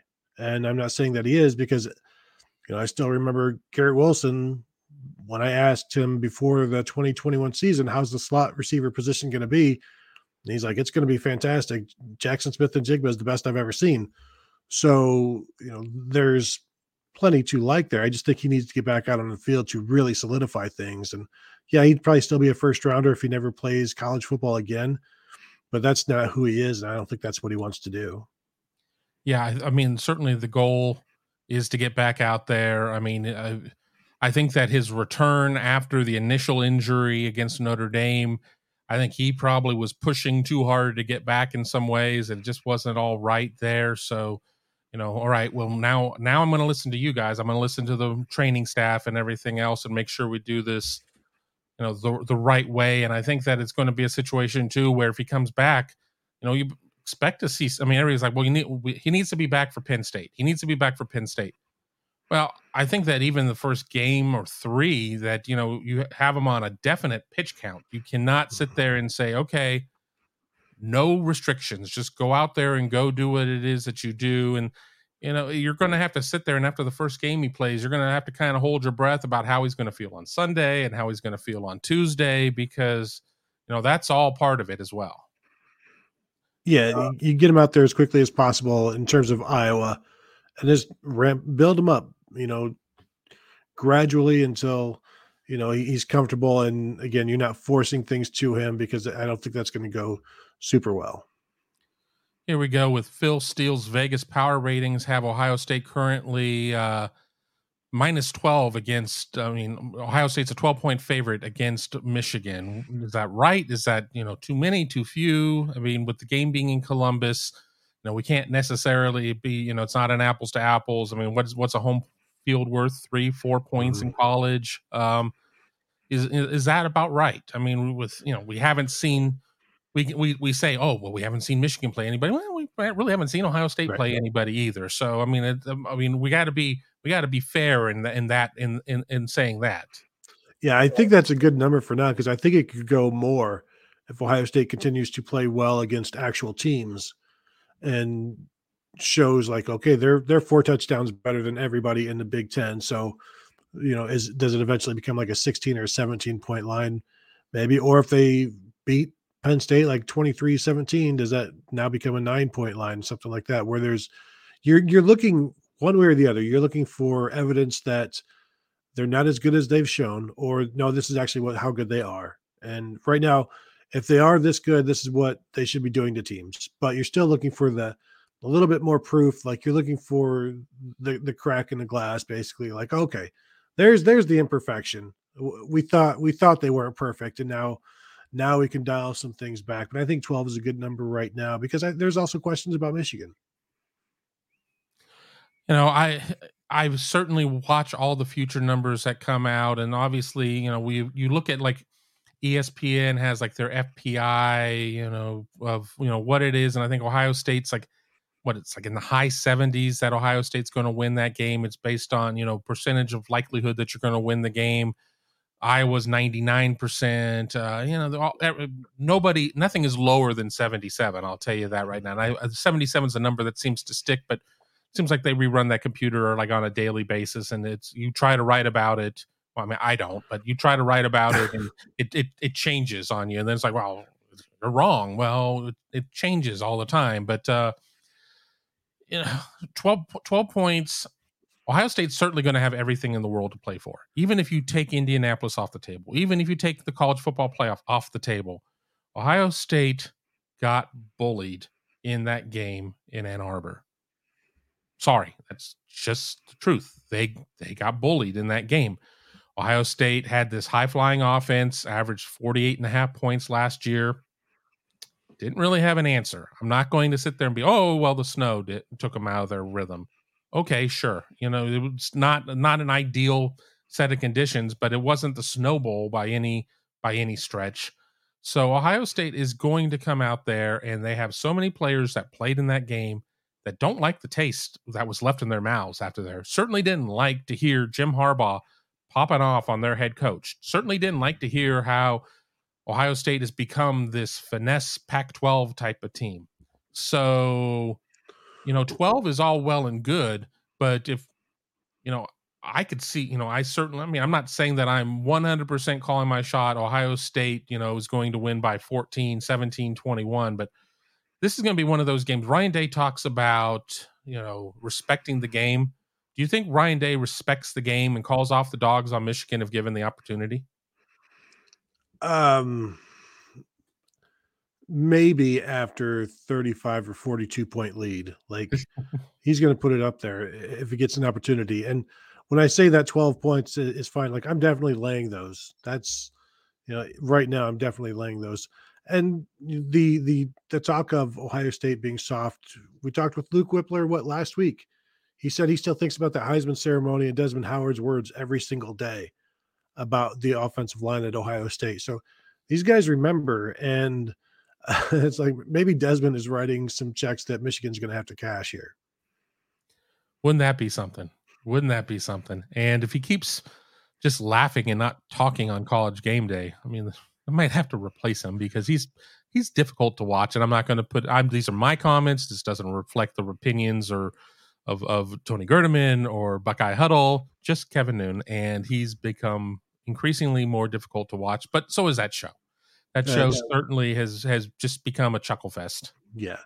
I want to mention LJT Tony the floating head. I do have I, Kevin. I don't know if you want this. I have a green hoodie that I could go put on and just be a floating head, perhaps. you do that on your show. You don't do that on my show. We wear we wear we wear caps and collars at this level. Sorry. Well, I don't. I'm not wearing either, but uh, you know, do as I say, not as I do. Yeah. Um, we've gotten through a couple. One of our questions still in the queue is about Taco Bell, so I'm going to hold on that one. RK in rewatch is JT being held on every down, or does it just look that, like that on TV? Um, yes. you know, certainly there was something asked on Tuesday, and nobody was going to get themselves fined by the league or whatever. But I, I, I think that there's a there are some people that believe that, and there's a lot of holding in football. Period and certainly in Big Ten football. And, you know, Wisconsin is a team that always holds and never gets called for it. But JT has been dragged down more than a few times without any uh any any uh flags being thrown out there. Uh speaking of Wisconsin, I wonder if Logan Brown got kicked out, out, out, out off the team because he got like he got caught holding. Like you can't get you can't get flagged for it in in, in Wisconsin, and he did, and maybe um he's gone. And he's a he's a guy, not to go off on a tangent. Buckeye fans have been talking about Logan Brown, the five star Wisconsin guy that is now in the um, the portal. Would Ohio State go after him? I don't see that happening because they generally don't go after guys who get kicked off the team. So um, just throw that out there. But yeah, JT, there there are some bad ones in terms of watching him get held and tackled, and you know, good good for him not retaliating at this point because I think it's getting tough. But I thought I think it's also a sign of how unselfish the entire defensive line is, and the plan that they had going into the season, where you might not be getting sacks, but if you are just containing the offensive line and allowing Tommy Eichenberg and Steele Chambers and Ronnie Hickman and Lathan Ransom to make plays at the line of scrimmage, you're doing your job. So if you get held, you're doing your job because you, you know that's just you know clearly clearly you're being a pain and so that's that's a plus. And if it's not getting called, you know, I I would bet that Ohio State has sent some stuff to the Big Ten about the holding at this point. That's I wonder if that's something they Urban would say like they do that all the time in terms of like every week they're they look for stuff to send. I think you certainly do that during a bye week as well. Absolutely. And you know, the thing is we never really necessarily see that correction game where it's like, okay, well now we're going to call them or whatever. It just kind of is what it is, and and for the sake of you know of, of presenting the whole story, I think Ohio State got away with a couple of holds against Michigan State mm-hmm. as I mm-hmm. rewatched that game, and it's it's it's it's difficult. I um in in college uh took the courses in both officiating basketball and football. I never really did anything with the football. I did officiate a little basketball, at least on the intramural side games in the red and yellow and brown gyms at Larkins Hall, and you know, it took about like the third time that I got cussed at by a team for missing a call that I'm like, I just, I, I just really don't like this enough to keep doing that. But it's, it's, it's, it certainly is difficult um, to, to, to deal with that. Did you ever, you know, our, our buddy Jason Geyser and Lila, he got kicked out. We were roommates. We were on the same intramural team. He got kicked out for yelling at a ref. Did you? What, what did that? Was that maybe you back in college? This would this would have been you know 1994 1995 um maybe it wouldn't have been guys because i knew geyser but it it would have as a freshman though? nine, well no probably not. 93 94 i don't think i ran i ran anybody but i got i got one better. Hmm. i got run for yelling at a ref while i was a ref because i was playing that game and i'd already gone through and everything and I had a I had a really long memory and remembered that this ref was terrible and walked in and you know with my I was like on the fraternity B team, the you know the one that was just there to to just to play. We weren't any good and um I saw him and I basically said something along the lines of, "Oh no, not this blanking guy again. He's horrible." and got run. I mean before the game even started. So uh I ended up I ended up having to talk to the supervisor about it and everything else, but you know, it is what it is. It is what it is. David Greenshield saying I need to get some thick skin. I you know, I was 21 years old. I you know hadn't grown into my my confidence yet. Some would say I haven't still yet at 51, but uh it was it was something. I mean, I just didn't like all the running. I mean, and I was I back then I was probably about 210 as opposed to 260. So uh um but yeah, f- officiating football is no easy task. I'll say that, but um you know, we have a certain you know, we certainly have an, an an issue in terms of officiating on a national level because officials are getting attacked by parents and attacked by everything else and you sit there and you see the officials that are at the top levels and they're all AARP members. So where where are we going to be when that generation of officials are gone? So uh, robot our robot overlords aren't ready yet. I I I do have an issue with the instant replay this season. I think has been terrible, like and and non-existent at times when it should be existent. Just be existent, exist rather than not exist. And I've been disappointed in that. But again, I'm I don't think refs and umps should be attacked. There are too few in the the youth sports today, and you know youth sports is is necessary, and refs and umps are necessary. So be kind to your local ref, no matter how much better you could do that job than they can. I think that instant replay, we don't have a centralized, you know, we don't have a college football czar or commissioner or I mean, and every every conference has their own officials, and I'm okay with conferences having their own officials, but I think that replay needs to be brought in under one roof and live under one set of rules. Somebody right in here brought up, yeah, it was it was Steven about the 2019 Mm. Clemson game.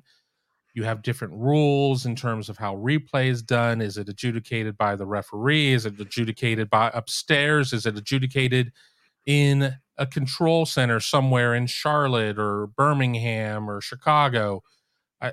If you're going to have the replay and if you're going to have everybody who's vying for the same championship trophy, it needs to be the same set of rules. And I mean, and I, we could take that even further in saying everybody needs to play the same number of conference games. Everybody has to have the same stance on playing FCS teams. But most certainly, when it comes to officiating, how how games are called and how how replay is done, because at least at that point, if it's all under the same, there's the same standards and there's the same litmus tests. I mean, at least you know it's going to be called equally good or equally bad.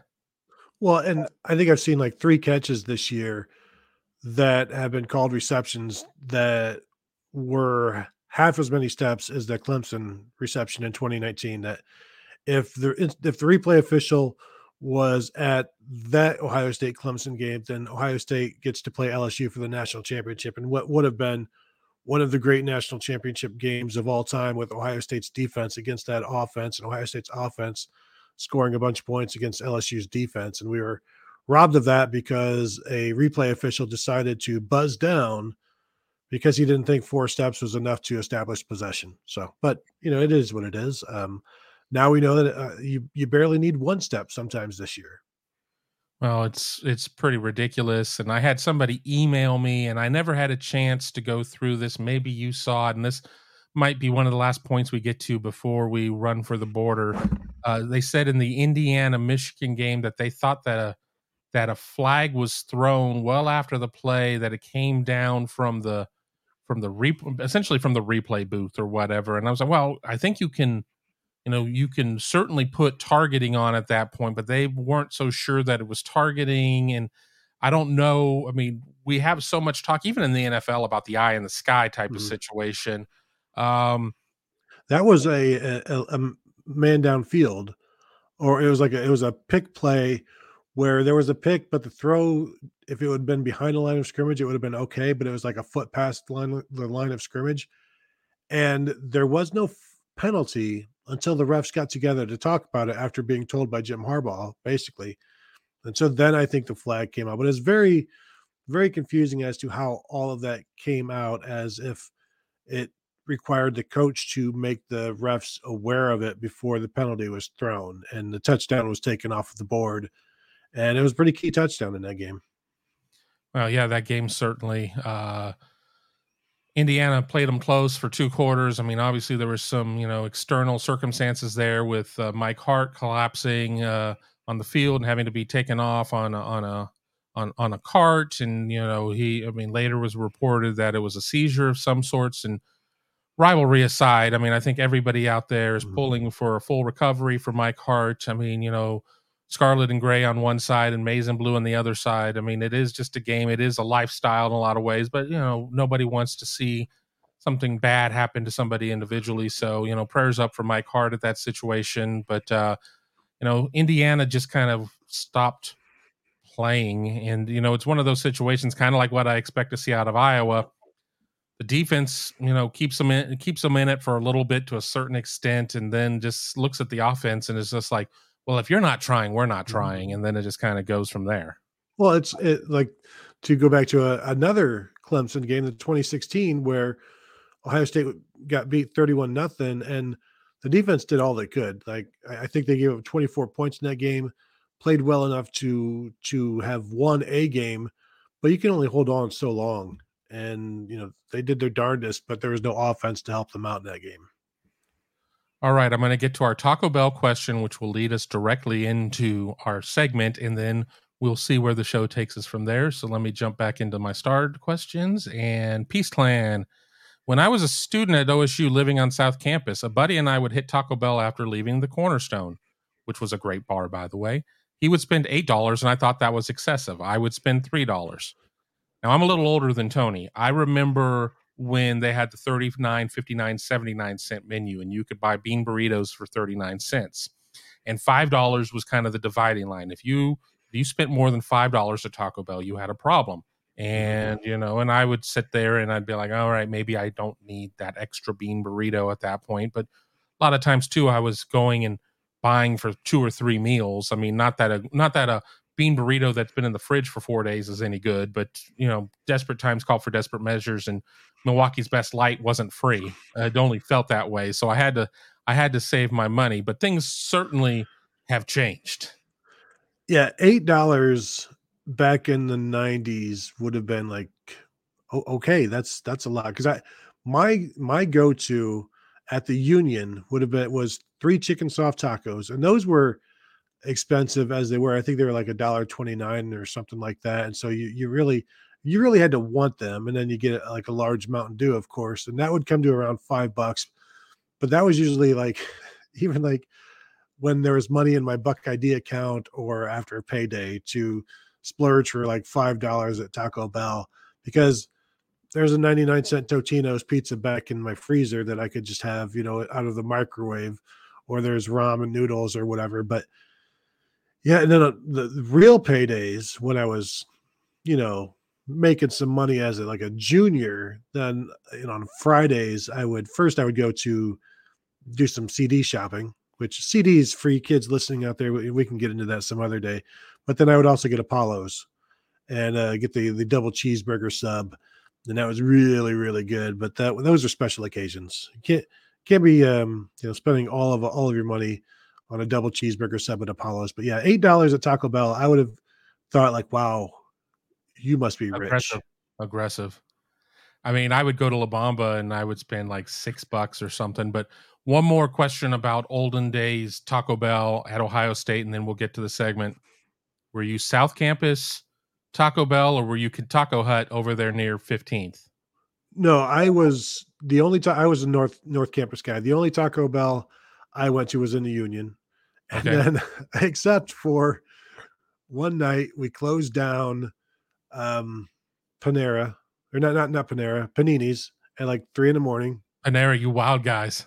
Yeah, no Panini's and got got our giant sandwiches, and then also then went through the drive-through at Taco Bell on, uh, because it was right next door. So um went home with some panini giant sandwich with fries and then also like as many tacos as we could fit into a bag. So um you know that that was about the only times I'd go to the South Campus Taco Bell. Yeah, RIP, unless it's gone. Unless it's still there. It's gone, right? Um, I thought it was there, but it's. I mean, I do come up 11th sometimes when I'm going to games and take the right onto High Street, but I don't remember. I mean, Hmm. but it was it was pretty close to when I would go to Papa Joe's and I would leave Papa Joe's, but obviously it's the wrong direction, and I would go right by La Bamba, which was what I wanted more so. So, uh, you know, I don't know, but let's set up the situation, then we'll kind of decide how we're going to tackle it. For those who missed it. I guess several days ago. I didn't see the segment, but on Fox Business Network, an analyst was talking. I mean, the question was about inflation and was talking about how he spent twenty eight dollars at Taco Bell, apparently for himself At lunch. Now- at lunch. Now, unless uh, there are a couple Taco Bells nationally that do have bars in them, as as Taco Bell is trying to get more trendy or whatever. But I don't think you can do a Mexican pizza and two martinis. So, did he misspeak? Is it out of touch? I mean, I, I ran the order I'm going to talk to Hmm. in the DC area, and it was more expensive than what Oh, it would wow. have been here. But one of the items I ordered, and I've seen people talking about it.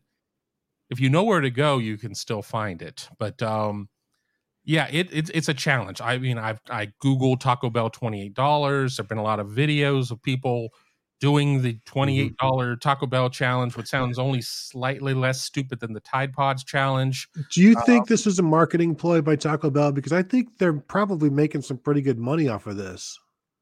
I, I don't think people are going to Taco Bell less because of it. People might be listening to this analyst less, but I don't. You know, it would be it would be genius. You know what you do? I think you should all sign up for Buckeye Huddle for twenty eight dollars a month. You know that's what that's what you should do. And then if you can find Inflation. twelve ninety nine a month, then you know profit. So uh, you know we need to we need to if it is a marketing ploy, bravo, bravo. Let me tell you about this inflation. I signed up for this website. It cost me $28.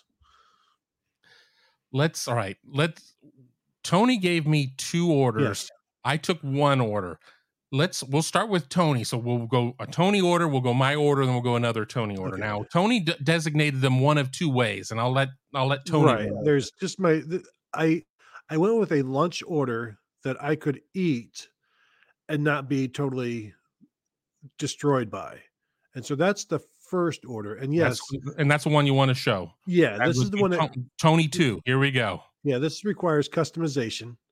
And you see there the five soft taco supremes where you um, replace the beef, you customize with steak, and then you add a double steak. And all of these customizations, you know, onions is like 25 cents. The first, the to swap steak, beef for steak, uh, steak for beef is like a dollar. Then to add more steak, it's like another dollar 40. So I'm pretty confident that I could eat five of these basically double steak tacos and not be like i'm not eating dinner tonight or something like that or yes i would be very full but i think this is possible. My other order and kevin's order i don't know like when i saw that $28 thing i thought like you can't eat $28 worth of taco bell without just being destroyed and feeling terrible and not finishing it. I'm pretty confident that this could this is very very doable. It's just five tacos like big whoop. My other one which we'll get to in a bit i don't i'm pretty sure i could not do it today and looking at I, I saw just a sneak preview of kevin's at one point.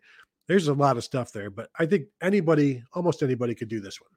My question about this one is why did you order the small drink? Because i had to it was the cheapest one and i was trying to keep it as close to 28 as possible. Well Um, i in know. reality Yeah, I was wanted gonna- get a you- diet have Mountain Dew. gone with what you sh- well i know but you could have gone with the large drink i mean and and just blown it out of the water i mean i don't know if we had to if we sat there and said that it was closest to the pin and you had to be at you know Mm. you know within within 50 cents one way or the other but you know you were at 49 cents so Well, you know, that's impressive but that's a- let me that's just tell you- lot of- that's a lot of steak and i mean, I mean and we're not we're not talking jeff ruby or or mitchell's or whatever that's a lot of Fair. taco bell that's a lot of shoe leather steak Mhm, mhm. Um, that is a very good point. The calories on this though, 28 $28 worth of food, only, and I say only, only 1150 calories. So you're talking like 230 calories a taco. Not outrageous and and, and a and a pretty light lunch calorie wise when you're talking $28 of Taco Bell. All right. Well, we're going to go to my order and then we'll go to Tony's other order and then we will discuss. We've got comments already coming in. So let me do this. I, mine, it's a little smaller on the screen, but we'll start here. I'm going to be thirsty and you're going to need a lot to be able to wash this down. So not only did I go with a large Baja Blast, Hmm. but I also went with a Baja Blast Freeze because obviously I'm going to need brain freeze to forget going through this entire rigmarole. I mean, it's going to be very difficult. Uh, I got myself a couple of uh, nacho cheese Doritos Locos tacos Supreme because you're paying more for the uh, sour cream and the tomatoes. I'd probably say no tomatoes, but you know, I didn't want to get into huge customization because Hmm. I'm a stickler for the rules. I'm a purist. Um, two chili cheese burritos, otherwise known as chilitos. Now, there were comments already in our comments that, oh, they don't have those anymore. They do at certain ones. Some of them have them on menu, some of them have them off menu, but these things have gotten smaller and smaller. And apparently, Taco Bell chili has like saffron and gold and crushed eagle beaks in it because it is really expensive for what it is. So these things are about the size of a Meximelt now. So that's not a lot of food right there for two. So honestly, I could have probably just loaded up with that, but I didn't want to do that. Right, I got myself an order of chips and cheese, which used to be 99 cents. Now it's a buck 79. Got myself an extra cheese sauce because truthfully speaking, I was 50 cents under or something like that. And I had to figure out a way to get to $28. And that was the cheapest thing on the menu. I got a I got myself a double steak grilled cheese burrito. So I'm going with another double steak item the way that Tony did, but it's just in one burrito.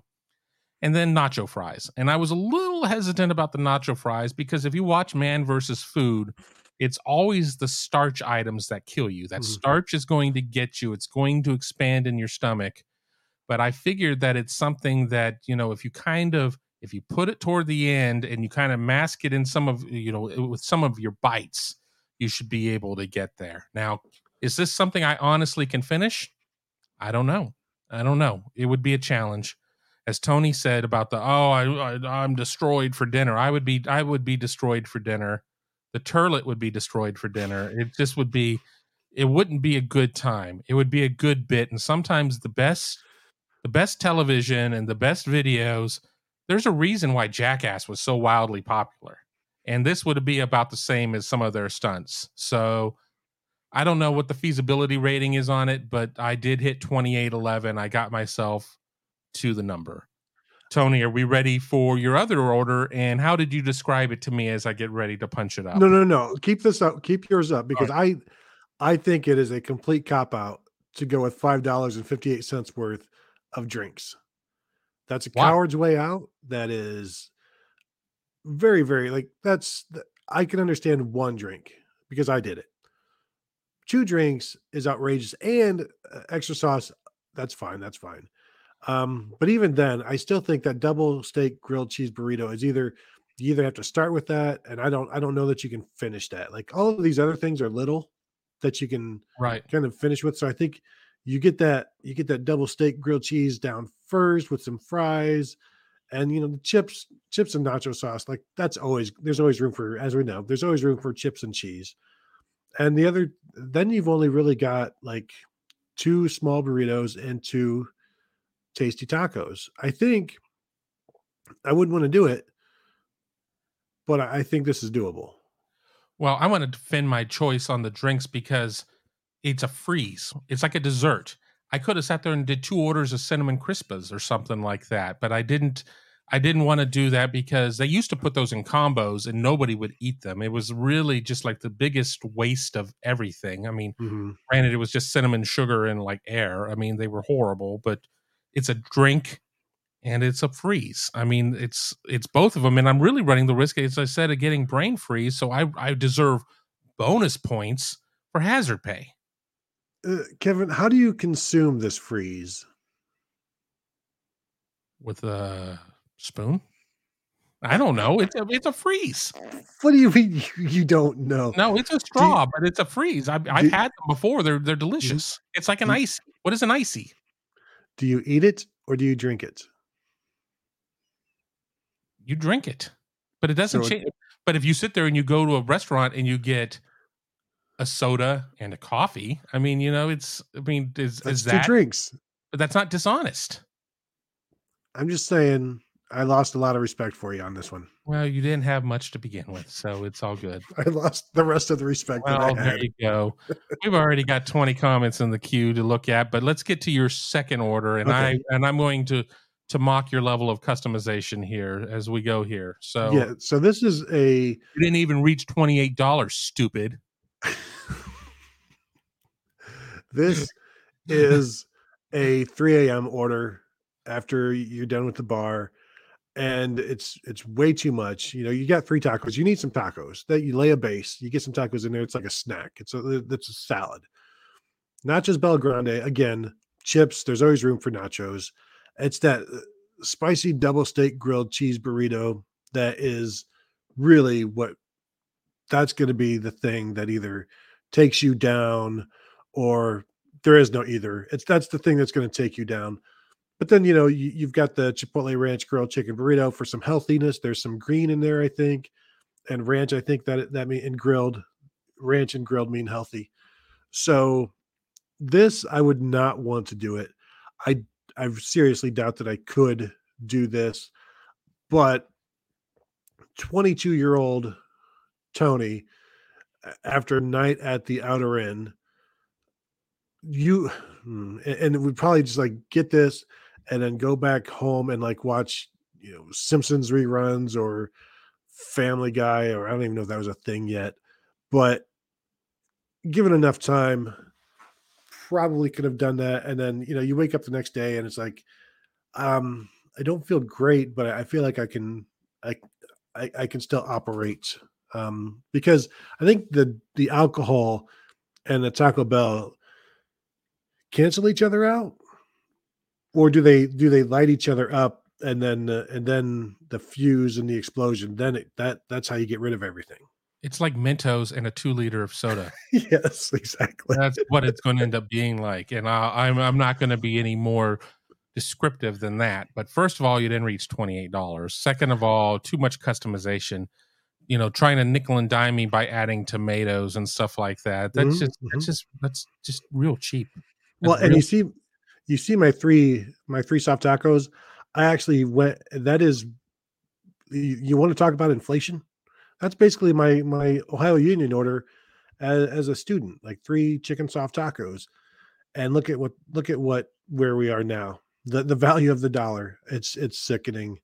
Um, but also, I'm sure those tacos would be good. I like. I think all of this stuff would be good. It's just I don't know that it's all good together. And you know what?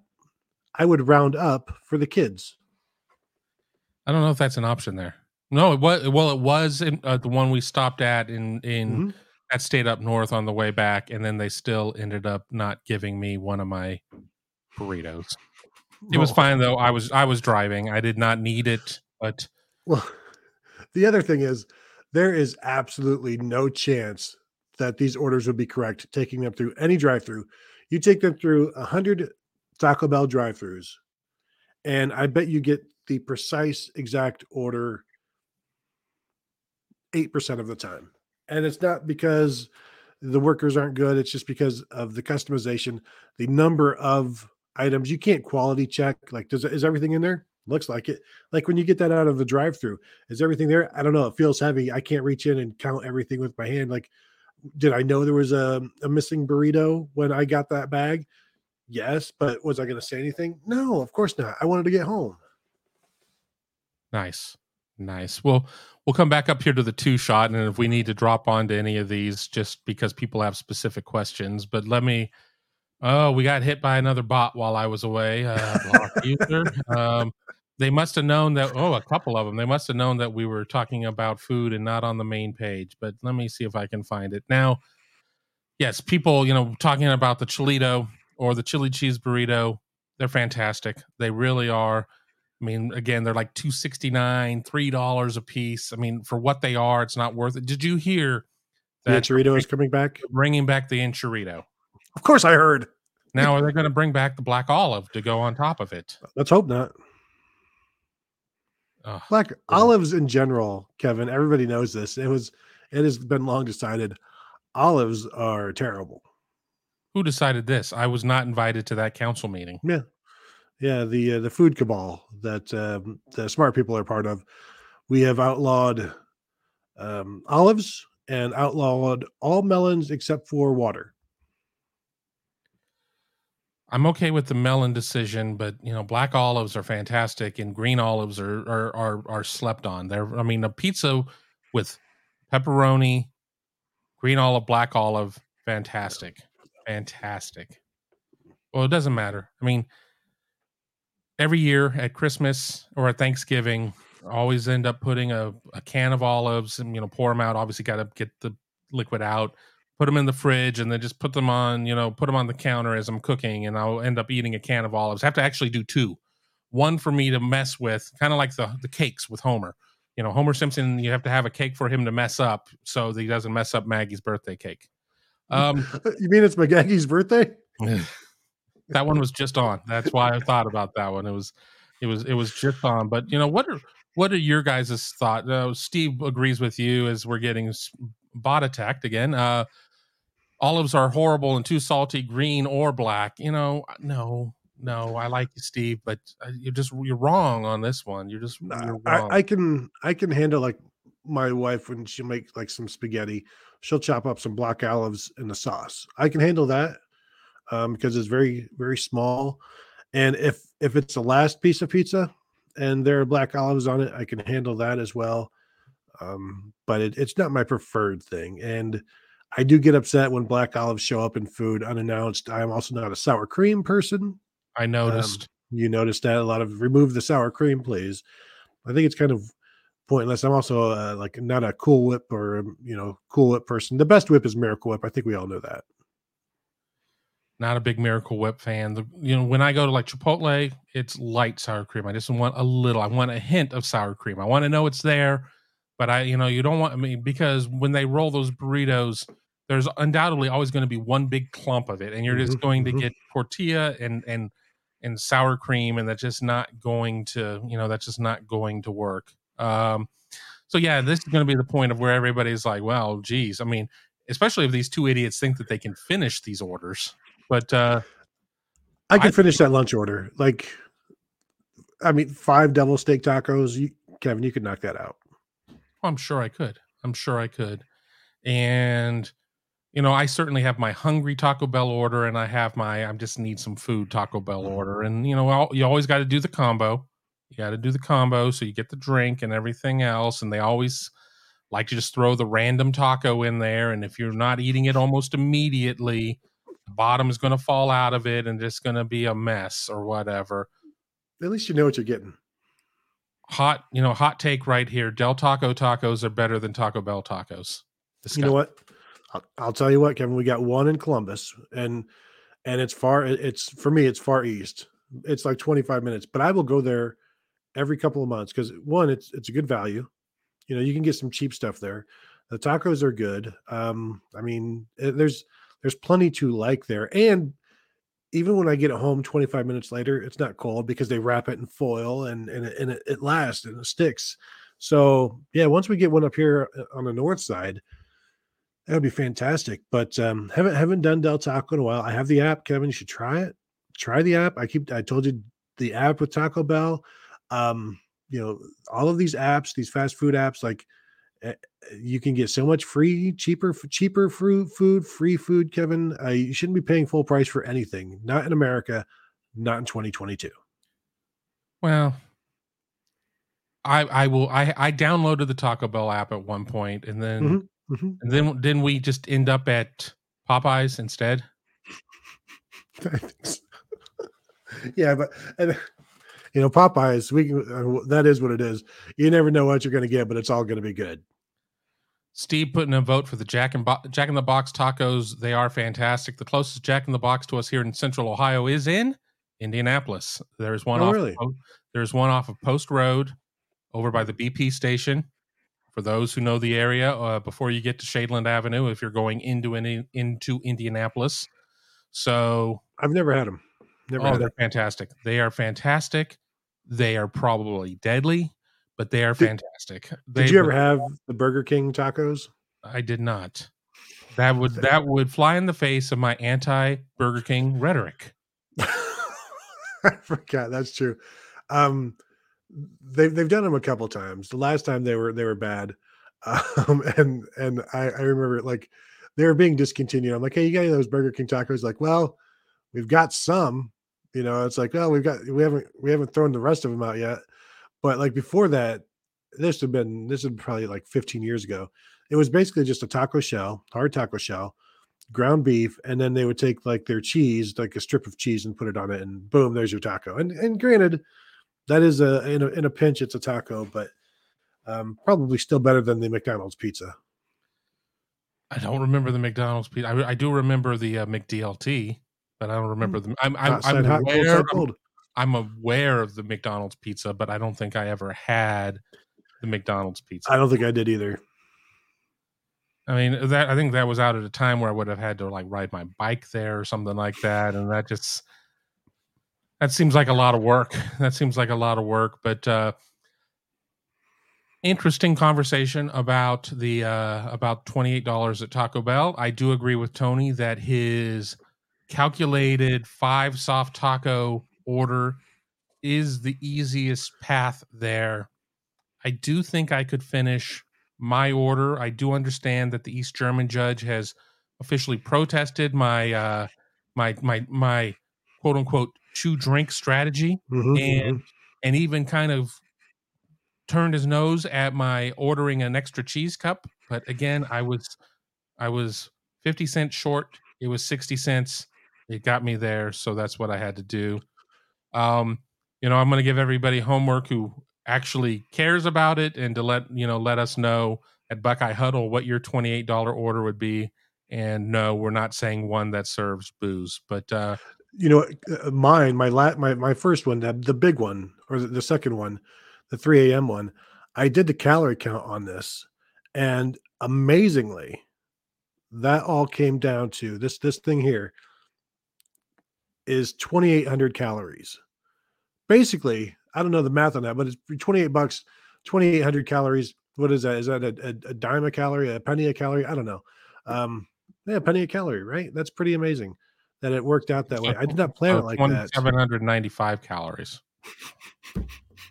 so it's like 1.01 pennies per calorie or 99 cents a calorie whatever um but yes uh, pretty amazing that it came out to 2800 calories on the dot and and really um i think every has everybody had like a 2800 calorie meal at some point or other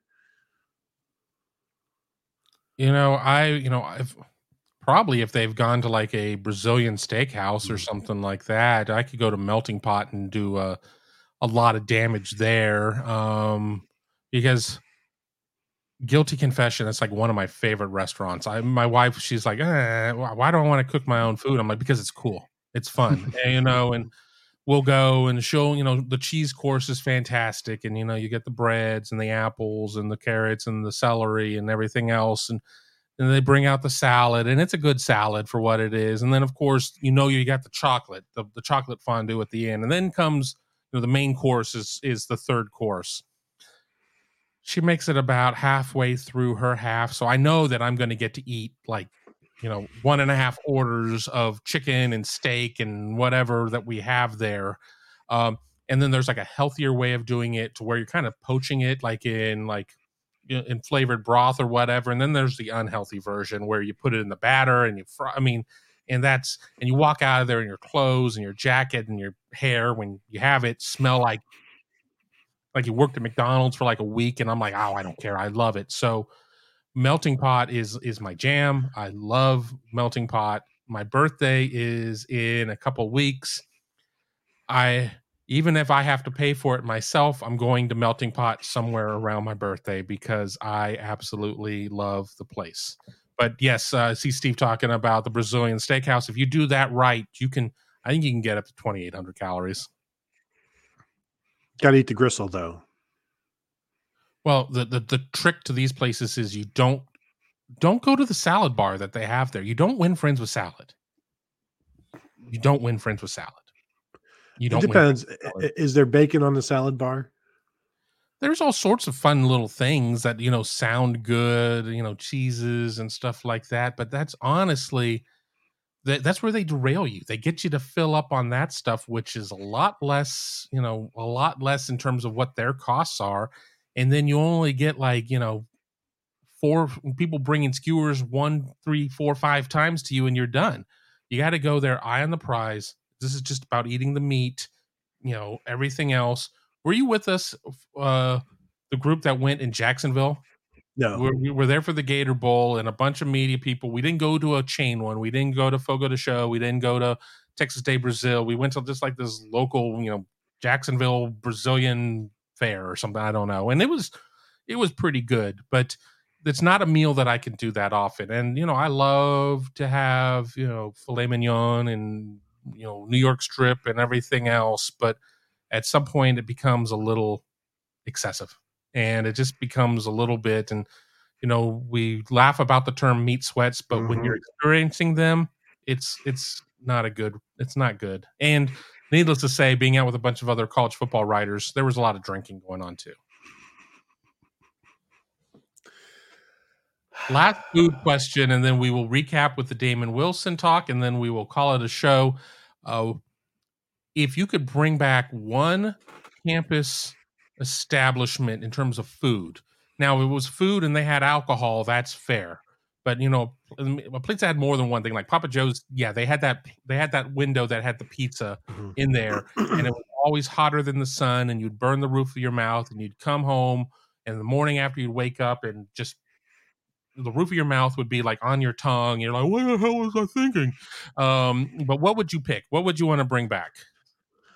Well, I, I, would say La Bamba because I never went. Like I'm just I was just a country kid that I, I had to go to places I knew. And so I was not very I, I did not journey out into other foods. Like I, I didn't have I didn't do Mark Pi or or the number one Chinese or anything like that. Like I it was you know Taco Bell, Wendy's, McDonald's, and sometimes, like I said, Apollo's. But I, I would do do La Bamba just to experience it and get a burrito as large as my head. So I would bring that back. We did Catfish Biff's, and it was fine. Um, I know a lot of people swear by it, but just for me, selfishly, I would say La Bamba just to experience it. I'll let you in a little secret. There are still La Bambas in existence. Mm-hmm. Indiana, Illinois, Purdue, all have La Bambas. Well, we should try it one of these times. there you go. So it won't be the same. It won't be Ohio State, but certainly the the window is not closed. Now, unfortunately, we're not there on the road anytime this season, so we'll have to, you know, for basketball, we'll figure something out. You know, I, I thought about as I was framing the question, I have two places, and I'm going to have to pick one or the other, but I'm going to mention both. And it would either be Flying Pizza, which turned into like O Patio and some other things, you know, but and it had a sister location in at Purdue called Garcia's Pizza in the Pan, and it was really good. Was it like the best pizza I ever had? No, but what was great was that they had like one day a week you could get like a five topping pizza, you know, five topping slices for like the price of like a one topping slice. So I was like, oh my god, thank God I, I'm gonna, and I just loaded it up and I'd buy as many as I could and take them back. Or street scene and I love going to street scene. They had great chili, they had great food. I mean, it was you know it was right there next to the Newport. You know, I have a lot of nostalgic memories about going to street scene because we were there all the time. But pizza's undefeated, so I'm gonna I'm gonna I'm gonna say uh, flying uh, flying tomato. I I really miss flying tomato. And then somebody talking about flying pizza as well, which was like if you're going south on High Street where like Longs was, I think mm-hmm. Flying Pizza was like next to it. And this is Longs when it was on 15th, which then turned into SBX and now is like Green Space or whatever. Since I don't even know what the hell campus really has anymore. Uh, Hardy Jin saying I'm a Shakey's man, but yeah, Hummus Hero, Pita Pit wasn't that was oh that was the Peach Pit that they went to on 90210. I yes. thought you were being ironic there. Um, you know, so about the Mama's Pasta and Brew. I went to Mama's Pasta and Brew shortly before it closed. I had a bunch of fraternity brothers back in town, and we kind of did a nostalgic. We're going to be those creepy old guys going to campus bars type of situation. We're going to drink. We went to Bernie's, you know, before it went away, and we went to Mama's. Uh, that was a fantastic place. But uh, any, Yeah, I- any I would final, also any say- final thoughts on the food before we Yeah. talk, talk little Damon Wilson, and then we get out of here? Yeah, no, no, no, no, no. We can we can go to go to Damon Wilson because I was going to shout out a place that used to deliver beer, but they are still in existence. So I I don't want to um, incriminate them. Would it be the one that's on Indianola? I don't. I honestly don't know. It's over. Um, this one might be Hudson. I don't know, but there was one in Indianola. But I, it, it's it, you know these kids part of today. deal part of their deal is is that yeah it was a big deal because they would deliver beer and they would deliver cigarettes Yeah, and they would deliver beer to underage kids. people were very well i, you know, can't speak on that but I I can i can talk about a place that no longer exists and be like andy's carry out on high street i mean never met a never met an id that it didn't like i'll say that but yes, Damon Wilson. Damon Wilson. a lot of buzz out there that things are trending in the right direction. Um, you know, certainly we had um, we had uh, Bryson Rogers, not Noah Rogers, Bryson Rogers come out and tweet a little cryptic thing out there that basically made it sound like some good news was coming. And uh, Mark Givler quickly had a little, you know, cryptic tweet of his own. Alex Gleitman over at Buckeye Huddle has been very uh, positive on that one. And then in some of the other networks, we've seen some crystal balls and future cast drops. But uh, you know, this is a big news, and I think that people have have heard so much about Keon Keeley and Mateo out west, and maybe Damon Wilson doesn't get the notice that you know it's like, well, you know, he he's a good complimentary piece, but he's, certainly not. He's he's no bronze medal. I'll tell you that. He's he's every bit of a gold medal. Something that Ohio State doesn't have in terms of eh, at that position right now. And and, and earlier in the show, Tony mm-hmm. kind of expanded upon that. If you could do that one more time. Yeah, he, he's just an explosive pass rusher, like 6'4, 235, 240 pounds. Uh, really, really talented athlete. And you, um, it might be what Jack Sawyer was three years ago, you know, something like that, where he, he at one point he was like 6'4, 240, just an explosive guy, fast dude. Um, when, when I comped him, uh, did, did a comparison on the, the huddle message board, I was like, you know, he's, he's like Noah Spence and, uh, and and Ryan Shazier if they had a baby, you know that that kind of explosion, um, you know, and that's it, that's a, it's it's a lot. But Ryan Shazier, if you go back and watch like his high school highlights, he he did a lot of rushing on the edge because it's like you're the best athlete in the state, just go get the quarterback. So he would, but he's he's got burst and he's he's explosive coming off the corner like that. So um, you know, somebody that could play right away, and, and, and as we talked about, because they're losing three seniors off of the defensive end group, and you know who knows what happens with transfers as well. So if you can get a freshman that can play right away, and and any kind of, and maybe that's play as much as Caden Curry plays this year, something like that. I think um I think you could see that from Damon Wilson if he chooses to become a Buckeye. So there you go. Uh, again, nothing nothing is announced uh, yet at that point, but things seem to be trending in the right direction.